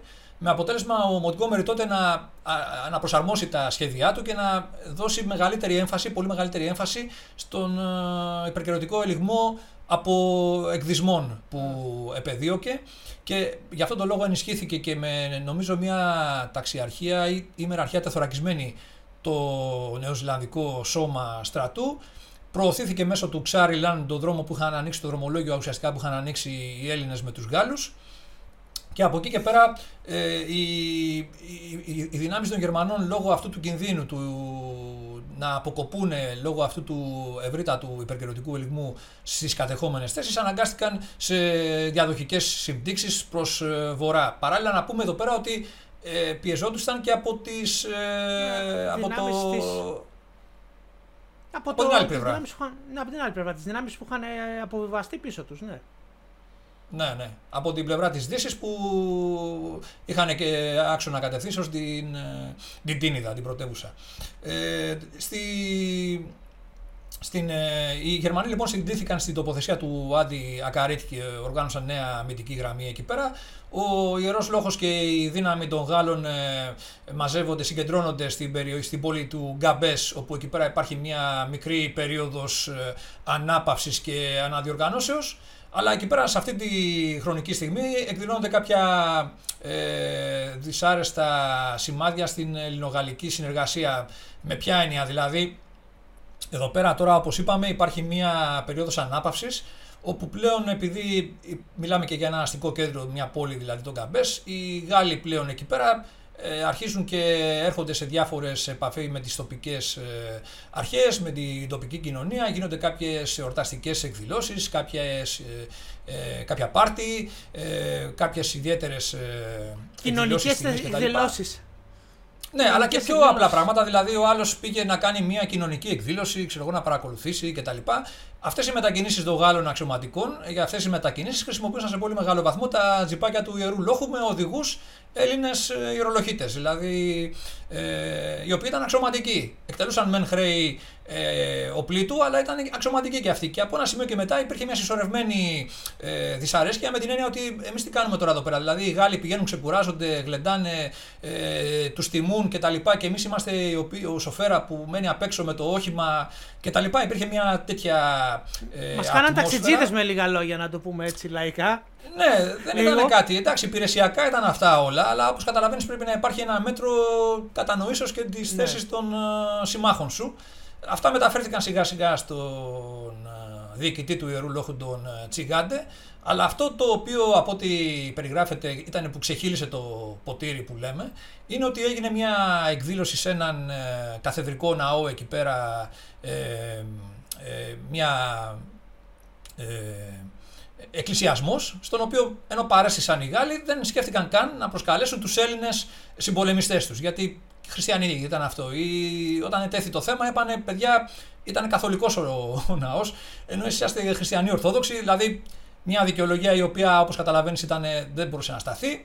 Αυτό προκάλεσε λοιπόν, είπαμε, όξινε την κατάσταση με αποτέλεσμα ο Τσιγκάτες να παρουσιαστεί στον Λεκλέρ και να προσπαθήσει με έναν εύσχυμο τρόπο, γιατί ήταν και ένας άνθρωπος, ένας εξωματικό, παρά την ορμητικότητα του χαρακτήρα του, ήξερε να ελιχθεί διπλωματικά για να τα, μην ναι. υπάρχουν παρεξηγήσεις και να χειριστεί και κάποια ευαίσθητα τέτοια θέματα.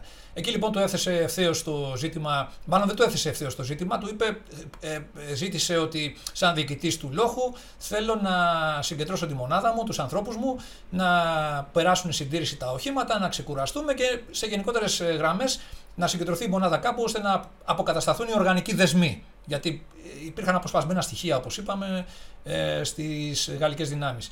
Ο Λεκλέρ αντέδρασε, δεν ήθελε. Κάποια στιγμή λοιπόν του άφησε ανοιχτά το θέμα ο Τσιγκάντες. Εκεί πέρα ο Γάλλος αντί να δείξει μια κατανόηση επέμενε στις θέσεις του.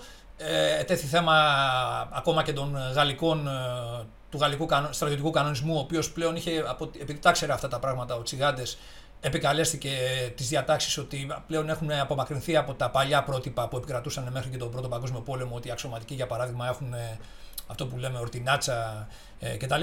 Ε, ο Λεχλέρ ε, μάλλον εκνευρίστηκε περισσότερο με κάτι τέτοιες εύστοχες ε, παρατηρήσεις.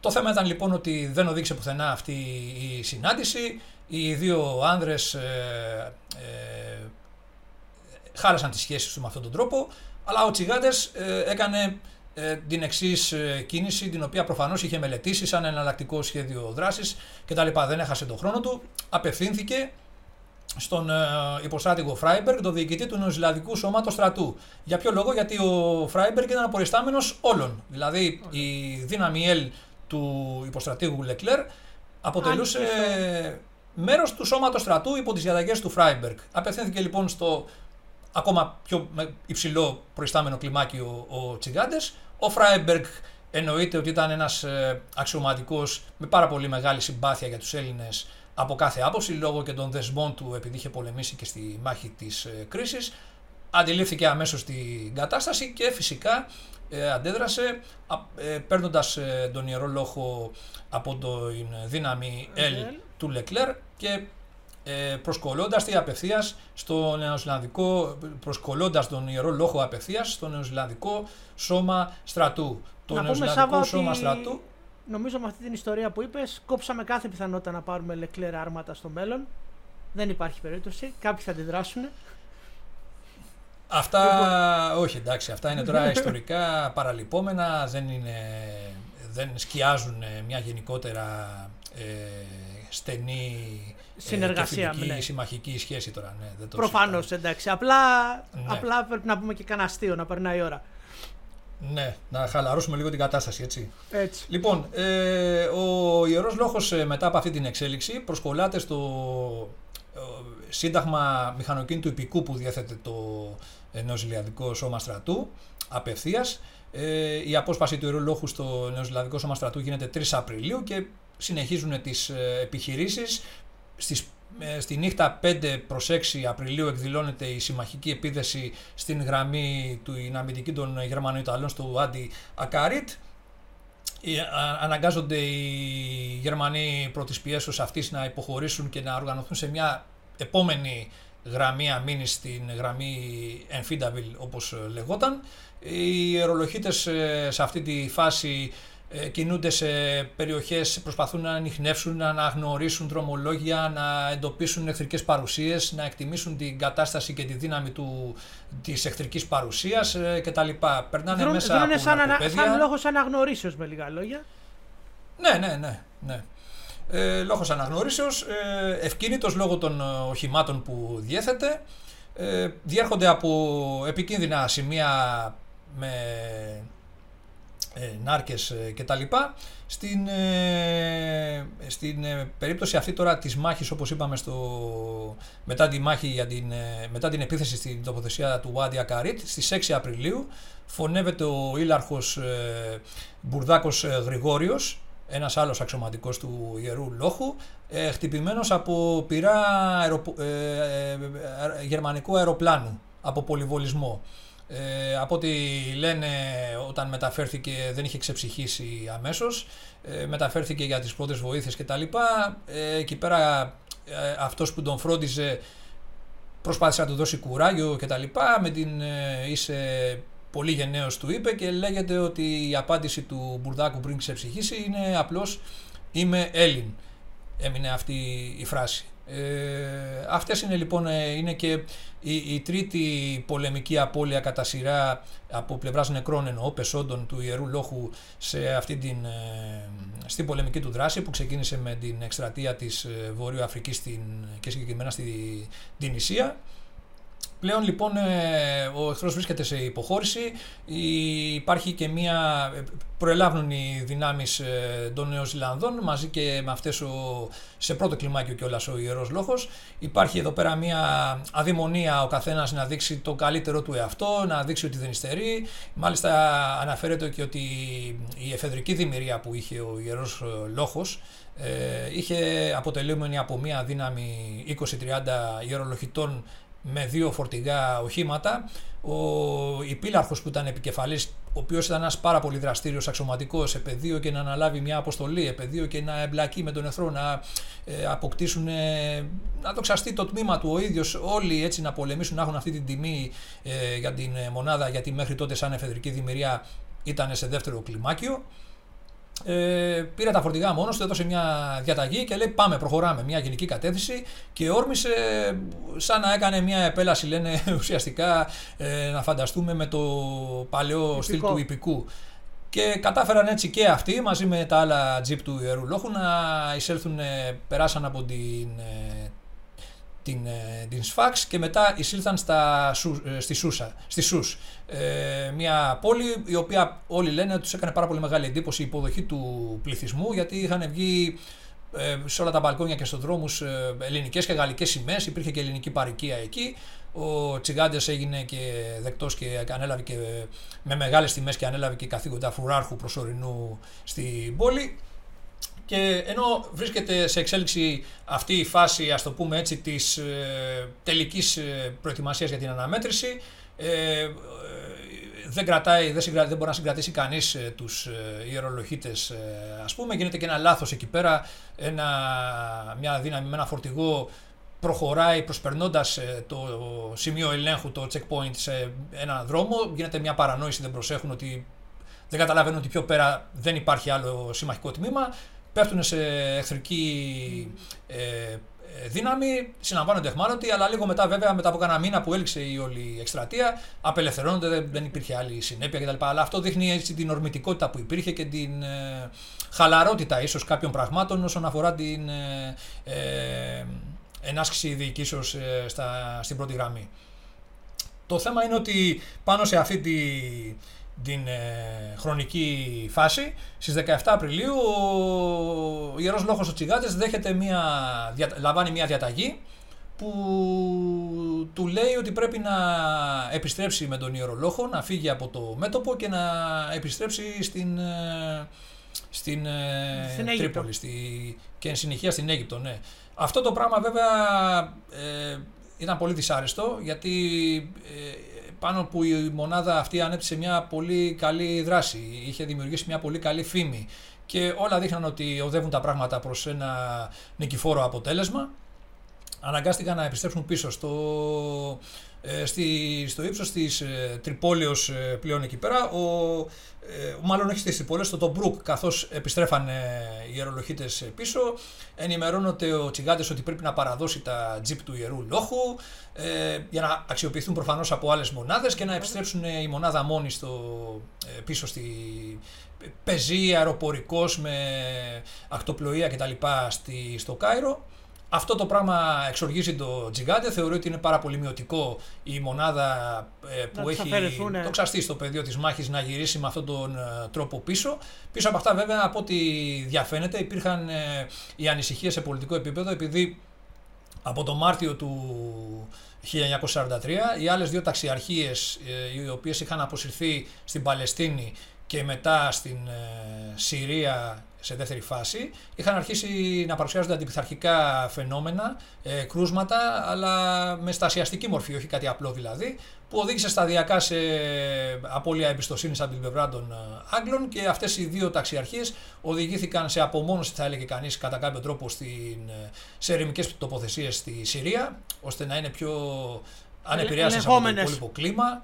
Ναι, το πρόσχημα ήταν βέβαια ότι κάνανε μεγάλες ασκήσεις για να προετοιμαστούν για μελλοντικές επιχειρήσεις, αλλά ουσιαστικά όταν έχεις ε, πόλεμο και έχεις κάποιες μονάδες οι οποίες ε, δεν πειθαρχούν και έχουν δικά τους ζητήματα εσωτερικής ε, φύσεως, τα οποία είναι πολιτικά και δεν ε, ενδιαφέρουν σε επίπεδο στρατιωτικό, δεν κάθεσαι να τους ανοιχθείς μες στα πόδια σου. Έτσι δεν είναι, είναι φυσιολογικό νομίζω. Ναι, ναι, ναι. Σε αυτή την περίπτωση λοιπόν είχαμε αυτή την ατυχή εξέλιξη όπου ε, εδώ πέρα μπορούμε να πούμε ότι χειριστήκε πάλι με ένα δυναμισμό ο Τσιγκάντες στην υπόθεση της μονάδας του, πάτησε πόδι που λέμε, πήρε το τζιπ από ό,τι λένε και πήγε και του ζητήσαν να παρουσιαστεί στον ε, αρχιστράτηγο της Μέσης Ανατολής, τον ε, στρατάρχη Αλεξάνδρ, ε, δεν τον... Ε, συγγνώμη. Ο Αλεξάνδρ δεν ήταν εκείνη τη. Είχε αντικατασταθεί λίγο πριν, ναι, λίγο πριν είχε αντικατασταθεί από τον Βίλσον. Οπότε ο Τσιγάντες πήρε και τον οδηγό του, τον αντιπλήρχο Μαθαίου και οδηγήσανε 1200 χιλιόμετρα μέσα σε. Όχι 1200 χιλιόμετρα, δεν έχει σημασία, πολλές εκατοντάδες χιλιόμετρα μέσα σε 12 ώρες οδήγηση, ας πούμε. Παρουσιάστηκε αμέσως χωρίς καμία ξεκούραση, κατασκονισμένος όπως ήταν ταλαιπωρημένος στο στρατηγό, ο οποίος βέβαια τον καλοδέχτηκε με πολύ αγάπη και τα λοιπά και κατανόηση και χαριτολογώντας του είπες στο τέλος ότι ε, η θεαματική σου εμφάνιση κέρδισε. Ε, δηλαδή ότι ε, έχεις δίκιο, ναι, γιατί ο Τσιγάτε έλεγε ότι δεν μπορείτε τώρα μια μονάδα η οποία είναι άκρος ε, ε, πειθαρχημένη και με επιτυχή παρουσία στο πεδίο της μάχη να της κάνετε αυτή τη συμπεριφορά κτλ. Και, και έτσι κατάφερε κατά κάποιο τρόπο να διασώσει τη μονάδα του, γιατί ίσως να είχαν και απρόληπτε συνέπειες ε, από αυτή την εξέλιξη, από αυτά τα πολιτικού τύπου ε, ταραχές στις άλλες ε, ε, ταξιαρχίες. Εδώ να πούμε, Βασίλη, παραλείψαμε να πούμε ότι στην αρχή των επιχειρήσεων, όταν ο Ιερός Λόγος ξεκίνησε για το μέτωπο, η δύναμή του ήταν 160 περίπου άνδρες, εκ των οποίων γύρω στους 15 ήταν Βρετανοί. Δηλαδή ήταν Βρετανοί για κάποιες ειδικότητες ασυρματιστής και τα λοιπά έτσι εκεί. Οι οποίοι μπορεί ίσως να χρειαζόντουσαν... και τα λοιπά. Μπορεί να χρειαζόντουσαν να ε, μιλάνε με βρετανικές μονάδες, φαντάζομαι, και ήταν και θέμα γλώσσας. Φαντάζομαι ότι ναι, και τα οχήματα που θέλαν κάποια συντήρηση ενδεχομένως ήταν κάποιος πιο έμπειρος σε αυτά τα θέματα. Περισσότερο ε, διαβιβαστές ήταν για να μπορούν να γίνονται οι συνεννοήσεις και οι επαφές ε, κτλ. Ε, εδώ να πούμε έτσι για να κλείσουμε κατά κάποιο τρόπο την ε, ιστορική αναφορά ότι ένα σημαντικό γεγονός είναι ότι ο, ο Τσιγάντες ε, όταν επέστρεψε με τη μονάδα του από αυτή την ε, πρώτη φάση της πολεμικής δράσης της μονάδας του δεν ε, επέτρεψε σαν διοικητής να δοθεί καμία ηθική αμοιβή, καμία διάκριση στο προσωπικό του. Ε, δηλαδή αυτή η απόφαση έφτασε και στο σημείο να μην λάβουν ούτε καν αναμνηστικό, ας το πούμε έτσι, ε, συμμετοχή σε αυτή την ε, εκστρατεία. Και αυτό το έκανε για ποιο λόγο; Αυτό το έκανε για ποιο λόγο, γιατί ήθελε να δείξει ότι εμείς δεν αποσκοπούμε στο να διακριθούμε με τιμές και δόξες ανούσιες ίσως, αλλά εμείς θέλουμε πολύ απλά να πολεμήσουμε. Δεν θέλουμε κάτι άλλο. Εμείς θέλουμε να πολεμήσουμε για την πατρίδα η οποία βρίσκεται υποκατοχή και στενάζει. Ο ελληνικός λαός. Ε, άρα λοιπόν ε, δεν δόθηκε καμία... Προσπάθησε να δώσει ένα παράδειγμα θα το λέγαμε, αν και δεν νομίζω ότι αυτό ε, λειτουργήσε ώστε κάποιοι να συνετιστούν ή οτιδήποτε κτλ. Ε, πάντως ε, το απογοητευτικό ήταν ότι όντως ε, μετά από μερικές ημέρες από την αποχώρηση, κανένα μήνα δηλαδή μετά την αποχώρηση του Ιερού Λόχου από το μέτωπο, ε, στις 15 Μαΐου έγινε η τελική συνθηκολόγηση των ε, γερμανοϊταλικών δυνάμεων στη Ντίνιδα και δυστυχώς ο Ιερός Λόχος ο οποίος θα μπορούσε να λάβει μέρος στη μεγάλη εκεί παρέλαση που έγινε, ε, έγινε μια μεγάλη παρέλαση στις 24 ε, Μαΐου στη Λεωφόρο Γκαμπέτα όπου εκεί παρέλασαν ε, μονάδες από όλες τις δυνάμεις και Αμερικανοί δυνάμεις. και Γάλλοι ναι, και Άγγλοι και όλοι οι σύμμαχοι γενικά αντιπροσωπευτικά. Και το κακό ήταν ότι τι εξέδρες στο σημείο που είχε στηθεί η εξέδρα των επισήμων. Απλά υπήρχαν μόνο τρεις σημαίες. Δηλαδή η γαλλική, η αγγλική και η αμερικανική. Η ελληνική σημαία απουσίασε. Γίνανε νομίζω με βέβαια κάποιες άλλες παρελάσεις μετά και τα λοιπά, όπου υπήρχε ελληνική συμμετοχή, αλλά αυτή ήταν μια πολύ συγκεκριμένη ε, παρέλαση, η οποία σηματοδοτούσε τον τερματισμό Των, των επιχειρήσεων. πολεμικών επιχειρήσεων στο θέατρο της Βορείου Αφρικής. Και τι καλύτερο από αυτό, τη στιγμή που οι άλλες δύο ελληνικές ταξιαρχίες απουσίαζαν από την πρώτη γραμμή, ο ιερός λόγος να μπορεί να παρελάσει εκεί και με την ειδική του έτσι, εμφάνιση, με τα τζιπ του κτλ. Να, κάνει, να αποτυπωθεί και να κάνει πολύ καλύτερη εντύπωση. Το, Λοιπόν, ε, νομίζω ότι αυτά πάντα σε πάσχουμε γενικές λίγο σε γραμμές. αυτά τα, πάσχουμε σε αυτά τα θέματα PR θα έλεγα, ότι υπάρχουν ε, άνθρω- και χώρες και με πολύ μικρότερη συμμετοχή σε κάποια πράγματα και ε, έχουν καλύτερη αντιπροσώπευση αν θέλεις στο ιστορικό κομμάτι όσο αφορά τη συμμετοχή στο δεύτερο Τώρα- παγκόσμιο πόλεμο. Τώρα κοίταξε να δεις, εδώ πέρα καθαρά ήταν θέμα, όπως είπαμε, που ζητήθηκε η απομάκρυνση του Ιερού Λόγου Πολιτικού, από την... ναι. Για πολιτικούς λόγους μάλλον, έτσι, για, με, με, με- για, για, για αναδιοργάνωση κτλ. Θα μπορούσε να σκεφτεί κάποιος ότι θα έπρεπε να μείνει μια ομάδα, μια αντιπροσωπεία να λάβει μέρος στην παρέλαση. Νομίζω τώρα σε, μια, σε ένα πόλεμο κτλ. Αυτές οι σκέψεις δεν είναι και τόσο Δεν λέω για τότε, προτεραιότητα. λέω, ή... λέω για, για Ναι. μετά πως το... Καλά. Ναι, πάντως ήταν μια ατυχής ε, κατάσταση.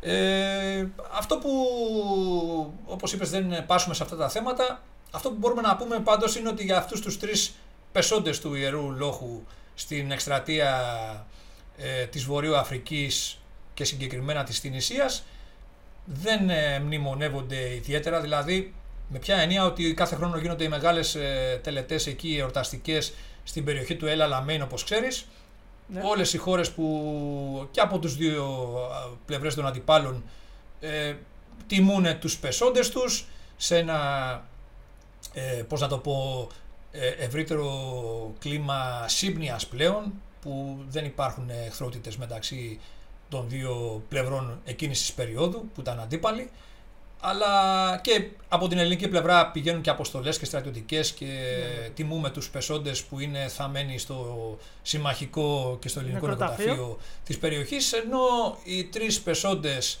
ε, ο Αγλαμίσης, Λαφογιάννης και Μπουρδάκος δεν ε, παραμένουν, ε, νομίζω ο Μπουρδάκος δεν ξέρω, αλλά οι άλλοι δύο είναι θαμένοι στη, σε ένα κημητήριο στρατιωτικό στην Τινησία και δεν ξέρω κατά πόσο ε, γίνεται κατάθεση κάποιου Στεφάνου κάθε χρόνο κτλ. Από αυτή την άποψη λοιπόν νομίζω δίνουμε μια ευκαιρία να θυμηθούμε τη μνήμη αυτών των πεσόντων του Ιερού Λόχου. Το οποίο αν το βάλουμε σε ένα μεγαλύτερο πλαίσιο μπορούμε να πούμε ότι είναι και οι πρώτοι πεσόντες των ειδικών δυνάμεων. Μπορούμε να το θέσουμε και έτσι νομίζω. Ναι, στο πεδίο της μάχης, ναι, σίγουρα. Ναι. Σίγουρα. Και ε, τέλος πάντων υπάρχει μια γενικότερα, δεν ξέρω και εσύ τι εικόνα έχεις για τον Ιερό Λόχο όταν παρουσιάστηκες ε, για την στρατιωτική σου θητεία ή αργότερα σαν επαγγελματίας τι ενημέρωση υπήρχε και τι εικόνα είχατε και αν ενδιαφερόταν κανείς για αυτή την, ε, το κομμάτι αυτό της ιστορίας το οποίο είναι ουσιαστικά η γέννηση των ε, σύγχρονων ελληνικών ειδικών δυνάμεων, έτσι. Κοίτα, Νομίζω ότι έχει γίνει μια προσπάθεια στα νεότερα χρόνια με, τη, με, το ονομα- με την ονομασία της ΔΕΕ σε τη 13η ΔΕΕ Ιερός Λόγος, προσπαθώντας να υπάρχει μια ιστορική σύνδεση προφανώς με το παρελθόν. Όταν παρουσιάστηκα το 2004 δεν μπορώ να σου πω ότι είχαμε κάτι, κάποια ενημ... Δεν νομίζω ότι υπήρχε, ας πούμε πώς μπορούμε να το πούμε έτσι, δεν νομίζω ότι υπήρχε ένα θέμα να σου δείξουν από πού προέρχεσαι. Δεν υπάρχει αυτή η ιστορική, το lineage που λένε οι Αμερικάνοι σε σύνδεση με άλλες μονάδες. Ε, επειδή έχω, όπως, ε, όπως με τον Jack, ο, οι Rangers ας πούμε ξέρουν ότι το σύνταγμά τους συμμετείχε σε αυτή, τη- υπάρχει ιστορικά και ονομαστικά ποιοι ήταν οι προπάτορες. Υπήρχε ένας, ε, μάλιστα ένας νεαρός ε, που ακολουθώ, νεαρός Ranger, ο άνθρωπος και αυτός βετεράνος του πολέμου εναντίον της τρομοκρατίας και ο άνθρωπος έκανε ολόκληρο ταξίδι στην Ιρλανδία για να πάει να δει το πεδίο εκπαίδευσης των πρώτων Ranger. Στο, ε, είναι ένα Ιρλανδικό όνομα, τώρα μου διαφεύγει. Και πήγε να δει το στρατόπεδο, λέει, γιατί αυτοί είναι, λέει, που ξεκινήσανε το σύνταγμά μας. Υπάρχει μια πολύ διαφορετική σχέση με την ιστορία των μονάδων στο εξωτερικό, κάτι που στην Ελλάδα το χάνουμε.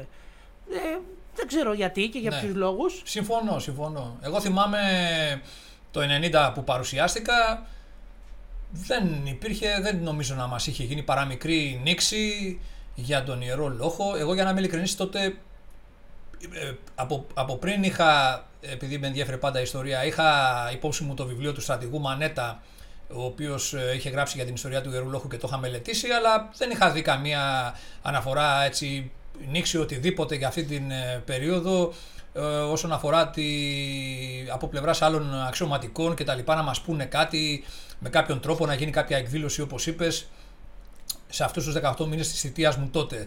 Θυμάμαι δηλαδή χαρακτηριστικά από κάποιες συζητήσεις, ένα-δύο αξιωματικοί να μπορούσες να συζητήσεις και να ξέρανε να σου μιλήσουν για αυτή την περίοδο και να σου πούνε κάποια πράγματα ή να συζητήσεις σε ευρύτερο ε, πλαίσιο. Τώρα, όπως είπες και εσύ, τα τελευταία χρόνια υπάρχει μια προσπάθεια, νομίζω, όπως είπες, για ανάδειξη της σχέσης αυτής και ιδίως του Τσιγκάντε εκεί πέρα με, τις, ε, ε, με την μετονομασία του στρατοπέδου στο Γουδί όπου δόθηκε το όνομα ε, στο στρατόπεδο όπου εδρεύει η διακλαδική διοίκηση ειδικών ε, επιχειρήσεων ε, και το ότι όπως είπες παλαιότερα η 13η ΔΕ είχε λάβει την ονομασία του Ιερού Λόχου.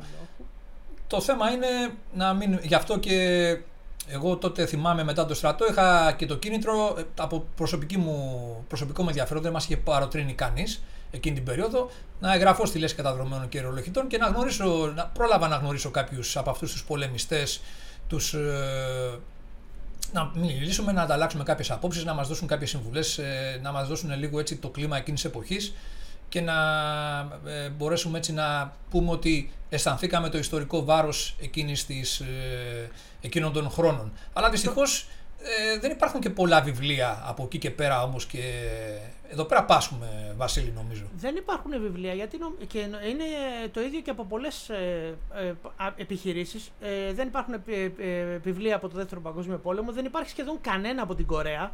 Δεν υπάρχουν πάρα πολύ λίγα πάλι από την Κύπρο. Ε, είναι ένα θέμα ότι οι άνθρωποι που συμμετέχουν δυστυχώς για δικούς τους λόγους δεν επιθυμούσαν ποτέ να πούν τις ιστορίες τους.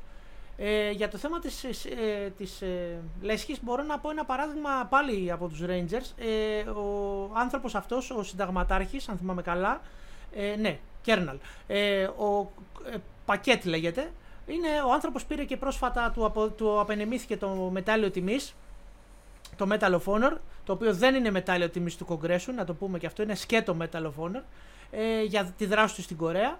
Ε, ο άνθρωπος αυτός λοιπόν από την Κορέα και ύστερα πηγαίνει σε κάθε ε, taxi ranger που αποφυτεί για να τους δώσει τις συμβουλές του, να τους δει και είναι μάλιστα και ο τιμητικός ας πούμε συνταγματάρχης του, τον, του συντάγματος των ranger. Ε, υπάρχει τέλος πάντων επιτιμή. Ε, συγγνώμη, υπάρχει μια ιστορική σύνδεση και, και σε κάθε εκδήλωση που παρατηρώ τουλάχιστον από Αμερική θα δεις πρώην πολεμιστές, ανθρώπους που έχουν πάρει μετάλλια, τους καλεί η ίδια η διοίκηση να πάνε εκεί, έτσι δεν είναι Οπότε δεν ξέρω στην Ελλάδα. Στην Ελλάδα έχουμε το, το παράδοξο, αν μπορούμε να το πούμε, ότι διατηνόμαστε για τη σχέση μας με την ιστορία και το πόσο ιστορικός λαός είμαστε και δεν το, δεν το βλέπεις ότι δεν το κάνουμε. ναι. Εγώ δεν, δεν, εγώ δεν στέκομαι τόσο πολύ σε αυτό που είπες ότι να προσκληθούν κάποιοι και να πάνε σε κάποια μονάδα ή να μιλήσουν κτλ. Θα μπορούσα να πω ότι τα τελευταία χρόνια ε, ε, έγινε σε κάποιο βαθμό ή γίνεται ας πούμε. Ειδικά για τον ηρόλογο μιλάω, έτσι. Αλλά το θέμα είναι ότι στέκομαι στην. Αν δεν υπάρχουν βιβλία για να διαβάσει κάποιος και να. Δεν μπορεί να ενημερωθείς από μια ομιλία που θα σου κάνει ο άλλος, ας πούμε, μισής ώρας για παράδειγμα. Δηλαδή, ε, υπήρχε το βιβλίο, το κλασικό πλέον βιβλίο του Μανέτα, του στρατηγού, το 77, αν δεν κάνω λάθος, ε, εκδόθηκε. Το οποίο ήταν μια πολύ καλή αποτύπωση έτσι, όλων των ε, επιχειρήσεων κτλ. Γιατί αυτός, σαν αξιωματικός και πληροφοριών ή τρίτου γραφείου, δεν θυμάμαι ακριβώς του ιερού λόγου, είχε στα χέρια του χαρτιά για να, τα υπηρεσιακά κτλ. για να μπορέσει να αποτυπώσει την ιστορία. Έμεινε εκεί αυτή η προσπάθεια. Μετά, όπως είπες και εσύ, δεν, ε, δεν υπήρχε αυτή η θέρμη από πλευράς ιερολογητών των ιδίων, γιατί ήταν και αξιωματικοί σε πολύ μεγάλο βαθμό, όπως είπαμε, να περάσουν τη δική τους μαρτυρία. Τι να πω, ήταν η μετριοφροσύνη, φοβόντουσαν μήπως παρεξηγηθούν. Δεν ξέρω, αυτό το πράγμα μου φαίνεται ε, άβολο. Και εγώ το συνδέω, θα μπορούσα να το πω ότι το συνδέω λίγο με αυτά τα πράγματα που αποτυπώνει και ο στρατηγός ο Οικονομάκος ε, όσον αφορά τις επιχειρήσεις γενικότερα, ότι υπήρχε μια έλλειψη ενημέρωσης γενικότερα, να είναι όλοι ενήμεροι για το παραμικρό, ε, πού πάμε, τι κάνουμε, ποιοι είμαστε, τι αποσκοπούμε, τι εναλλακτικό θα γίνει αν ε, δεν ε, πετύχει ο ΑΒ τρόπος κτλ. Δηλαδή έχουμε μια νομίζω γενικότερη χαλαρότητα σε κάποια πράγματα με αποτέλεσμα να τα προσπερνάμε. Να τα προσπερνάμε. Εντάξει, έγινε αυτό, τελείωσε. Δεν έχουμε από μόνοι μας να, να, να, να θέλουμε να μεταφέρουμε στους νεότερους κάποια εμπειρία, κάποια διδάγματα πάνω στα οποία θα μπορούν να πούμε ότι θα χτιστεί κάτι, έτσι, μεθαύριο. Γιατί ε, πέρα από το επαγγελματικό πεδίο, δηλαδή κάποιος τέλεχος ενδεχομένως να ωφεληθεί από κάποια διδάγματα που θα αποκομίσει, να μπορεί όμως μέσω ενός βιβλίου, μιας ωραίας έτσι ε, έκδοσης και κάποιος νεότερος κόσμος, πιτσιρικάδες, που ενδιαφέρονται για τα στρατιωτικά κτλ. να, έχει, να προσελκυστεί προς τις ειδικές δυνάμεις κτλ. Να το γοητεύσει όλη αυτή η ιστορία. Γιατί και εγώ θυμάμαι ας πούμε, που διάβαζα τις επιχειρήσεις, εκεί διάβαζα για κομμάτω, για τα αλεξίπτωτα, ε, ε, αποστολές μακράς ακτίνας, με λίγα μέσα, ρηψοκίνδυνες, καταδρομές το βράδυ κτλ. Όλα αυτά ήταν μέσα στο μυαλό μου όταν ζήτησα να παρουσιαστώ κι εγώ για να κάνω τη θητεία μου. Ναι. Οπότε εδώ υπάρχει ένα ζήτημα. Λίγοι ιερολογίτε γράψανε. Μετά το στρατηγό Μανέτα, ο στρατηγός ο Παπαγεωργόπουλος έγραψε ένα ωραίο βιβλίο. Αυτός έγραψε γενικότερα τα απονημονεύματά του, όχι μόνο του, της περίοδου του Ιερού Λόχου. Ε, ο στρατηγός Οικονομάκος έγραψε βιβλίο. Αυτά σε μεγάλο βαθμό κάποια από αυτά είναι εξαντλημένα τώρα. Δεν ε, μπορεί να τα βρει κάποιος εύκολα και είναι κρίμα αυτό. Ε, Επίσης παρατηρήσει. Αυτό είναι δυστυχώς παρατηρείς κάτι άλλο που είπες. Ε, τα, οι τρεις βαθμοί που ανέφερες ε, για τα τρία βιβλία ήταν ένας βαθμός, στρατηγή. Θέλω να πω ότι δεν υπάρχει ναι. και από μικ, ε, βλέπεις από ξένα απομνημονεύματα και γράφει από λοχίας και δεκανέας γιατί ο άνθρωπος θεωρεί ότι έχει κάτι σημαντικό να πει και για το θέμα της ενημέρωσης που ε, είπες πριν επειδή το βλέπεις αν διαβάσεις ε, απομνημονεύματα του Δευτέρου Παγκοσμίου Πολέμου, της Κορέας, του Βιετνάμ, παρατηρήσω ότι ακόμη και, ο άνθρωπος, ξέρω εγώ, είναι πεζοναύτης. Ο Φίλιπ Καπούτο ήταν ένας πολύ γνωστός που έχει γράψει ένα βιβλίο. Ε, λοιπόν, παρατηρήσω ότι όταν αναφέρει τι έκανε, λέει ακριβώς. Ε, πήγαμε εκεί, ταχτήκαμε εκεί γιατί περιμέναμε ότι θα έρθουν από εκεί. Στην ελληνική, όταν υπάρχει μια ελληνική περιγραφή, είναι λίγο μας είπε ο λογαγός να κάτσουμε εδώ. Το οποίο έρχεται σε αυτό που λες πάλι. Υπάρχει έλλειψη ενημέρωσης του προσωπικού. Τι κάνουμε εδώ, πού πάμε, τι κρατάμε, ποιος, το οποίο το οποίο εκτός βέβαια ότι εντάξει δεν είναι για να, γράψει, να διαβάσει ο Σάβα και ο Βασίλης βιβλία. Αν αυτό είναι στα μέθοδος, ε, είναι, πες το, ε, ε, στην ουσία δημιουργεί σύγχυση. Αν χρειαστεί θα δημιουργήσει σύγχυση. Το λέμε έτσι. Αν είναι μια ναι, ναι. πρακτική η οποία δεν Ίσως θα μπορούσε να πει κάποιος ότι είναι μια συστημική μας εντός αγωγικών ε, αδυναμία που θα έπρεπε σιγά σιγά να την καλλιεργήσουμε λίγο ώστε να αρθεί σε κάποιο βάθος ε, χρόνου. Ε, αυτό που εγώ θα παρότρινα πάντως τουλάχιστον Βασίλη θα ήταν όσους μας ακούσαν και ενδιαφέρονται για αυτές τις ιστορικές πτυχές θα μπορούσαν να ζητήσουν ε, κάποιο βιβλίο, να, με μια έρευνα στο διαδίκτυο, μπορείς εύκολα να πατήσεις το λίμα ιερός λόγο και να κοιτάξεις να δεις τι μπορεί να υπάρχει διαθέσιμο κτλ. Πάντως, σε κάθε περίπτωση, επειδή το, το βιβλίο του κλασικού βιβλίου του στρατηγού Μανέτα, όπως είπαμε, είναι και εξαντλημένο, για όποιον ενδιαφέρεται, θα μπορούσε να κάνει μια επαφή με τη λέσχη καταδρομέων και ορολογητών, η οποία έχει ένα απόθεμα ακόμα ε, με αυτόν τον τρόπο όχι μόνο θα αποκτήσει το βιβλίο, αλλά ενισχύει οικονομικά και τη λέσχη για τις δικές της δραστηριότητες. Στο 32-35-907 το τηλέφωνο ή με, δεν ξέρω αν θέλει κάποιος να περάσει από τα γραφεία κτλ. Μπορεί να βρει εύκολα στο διαδίκτυο τη διεύθυνση και να απευθυνθεί εκεί πέρα για το συγκεκριμένο ζήτημα και ό,τι άλλο θέλει.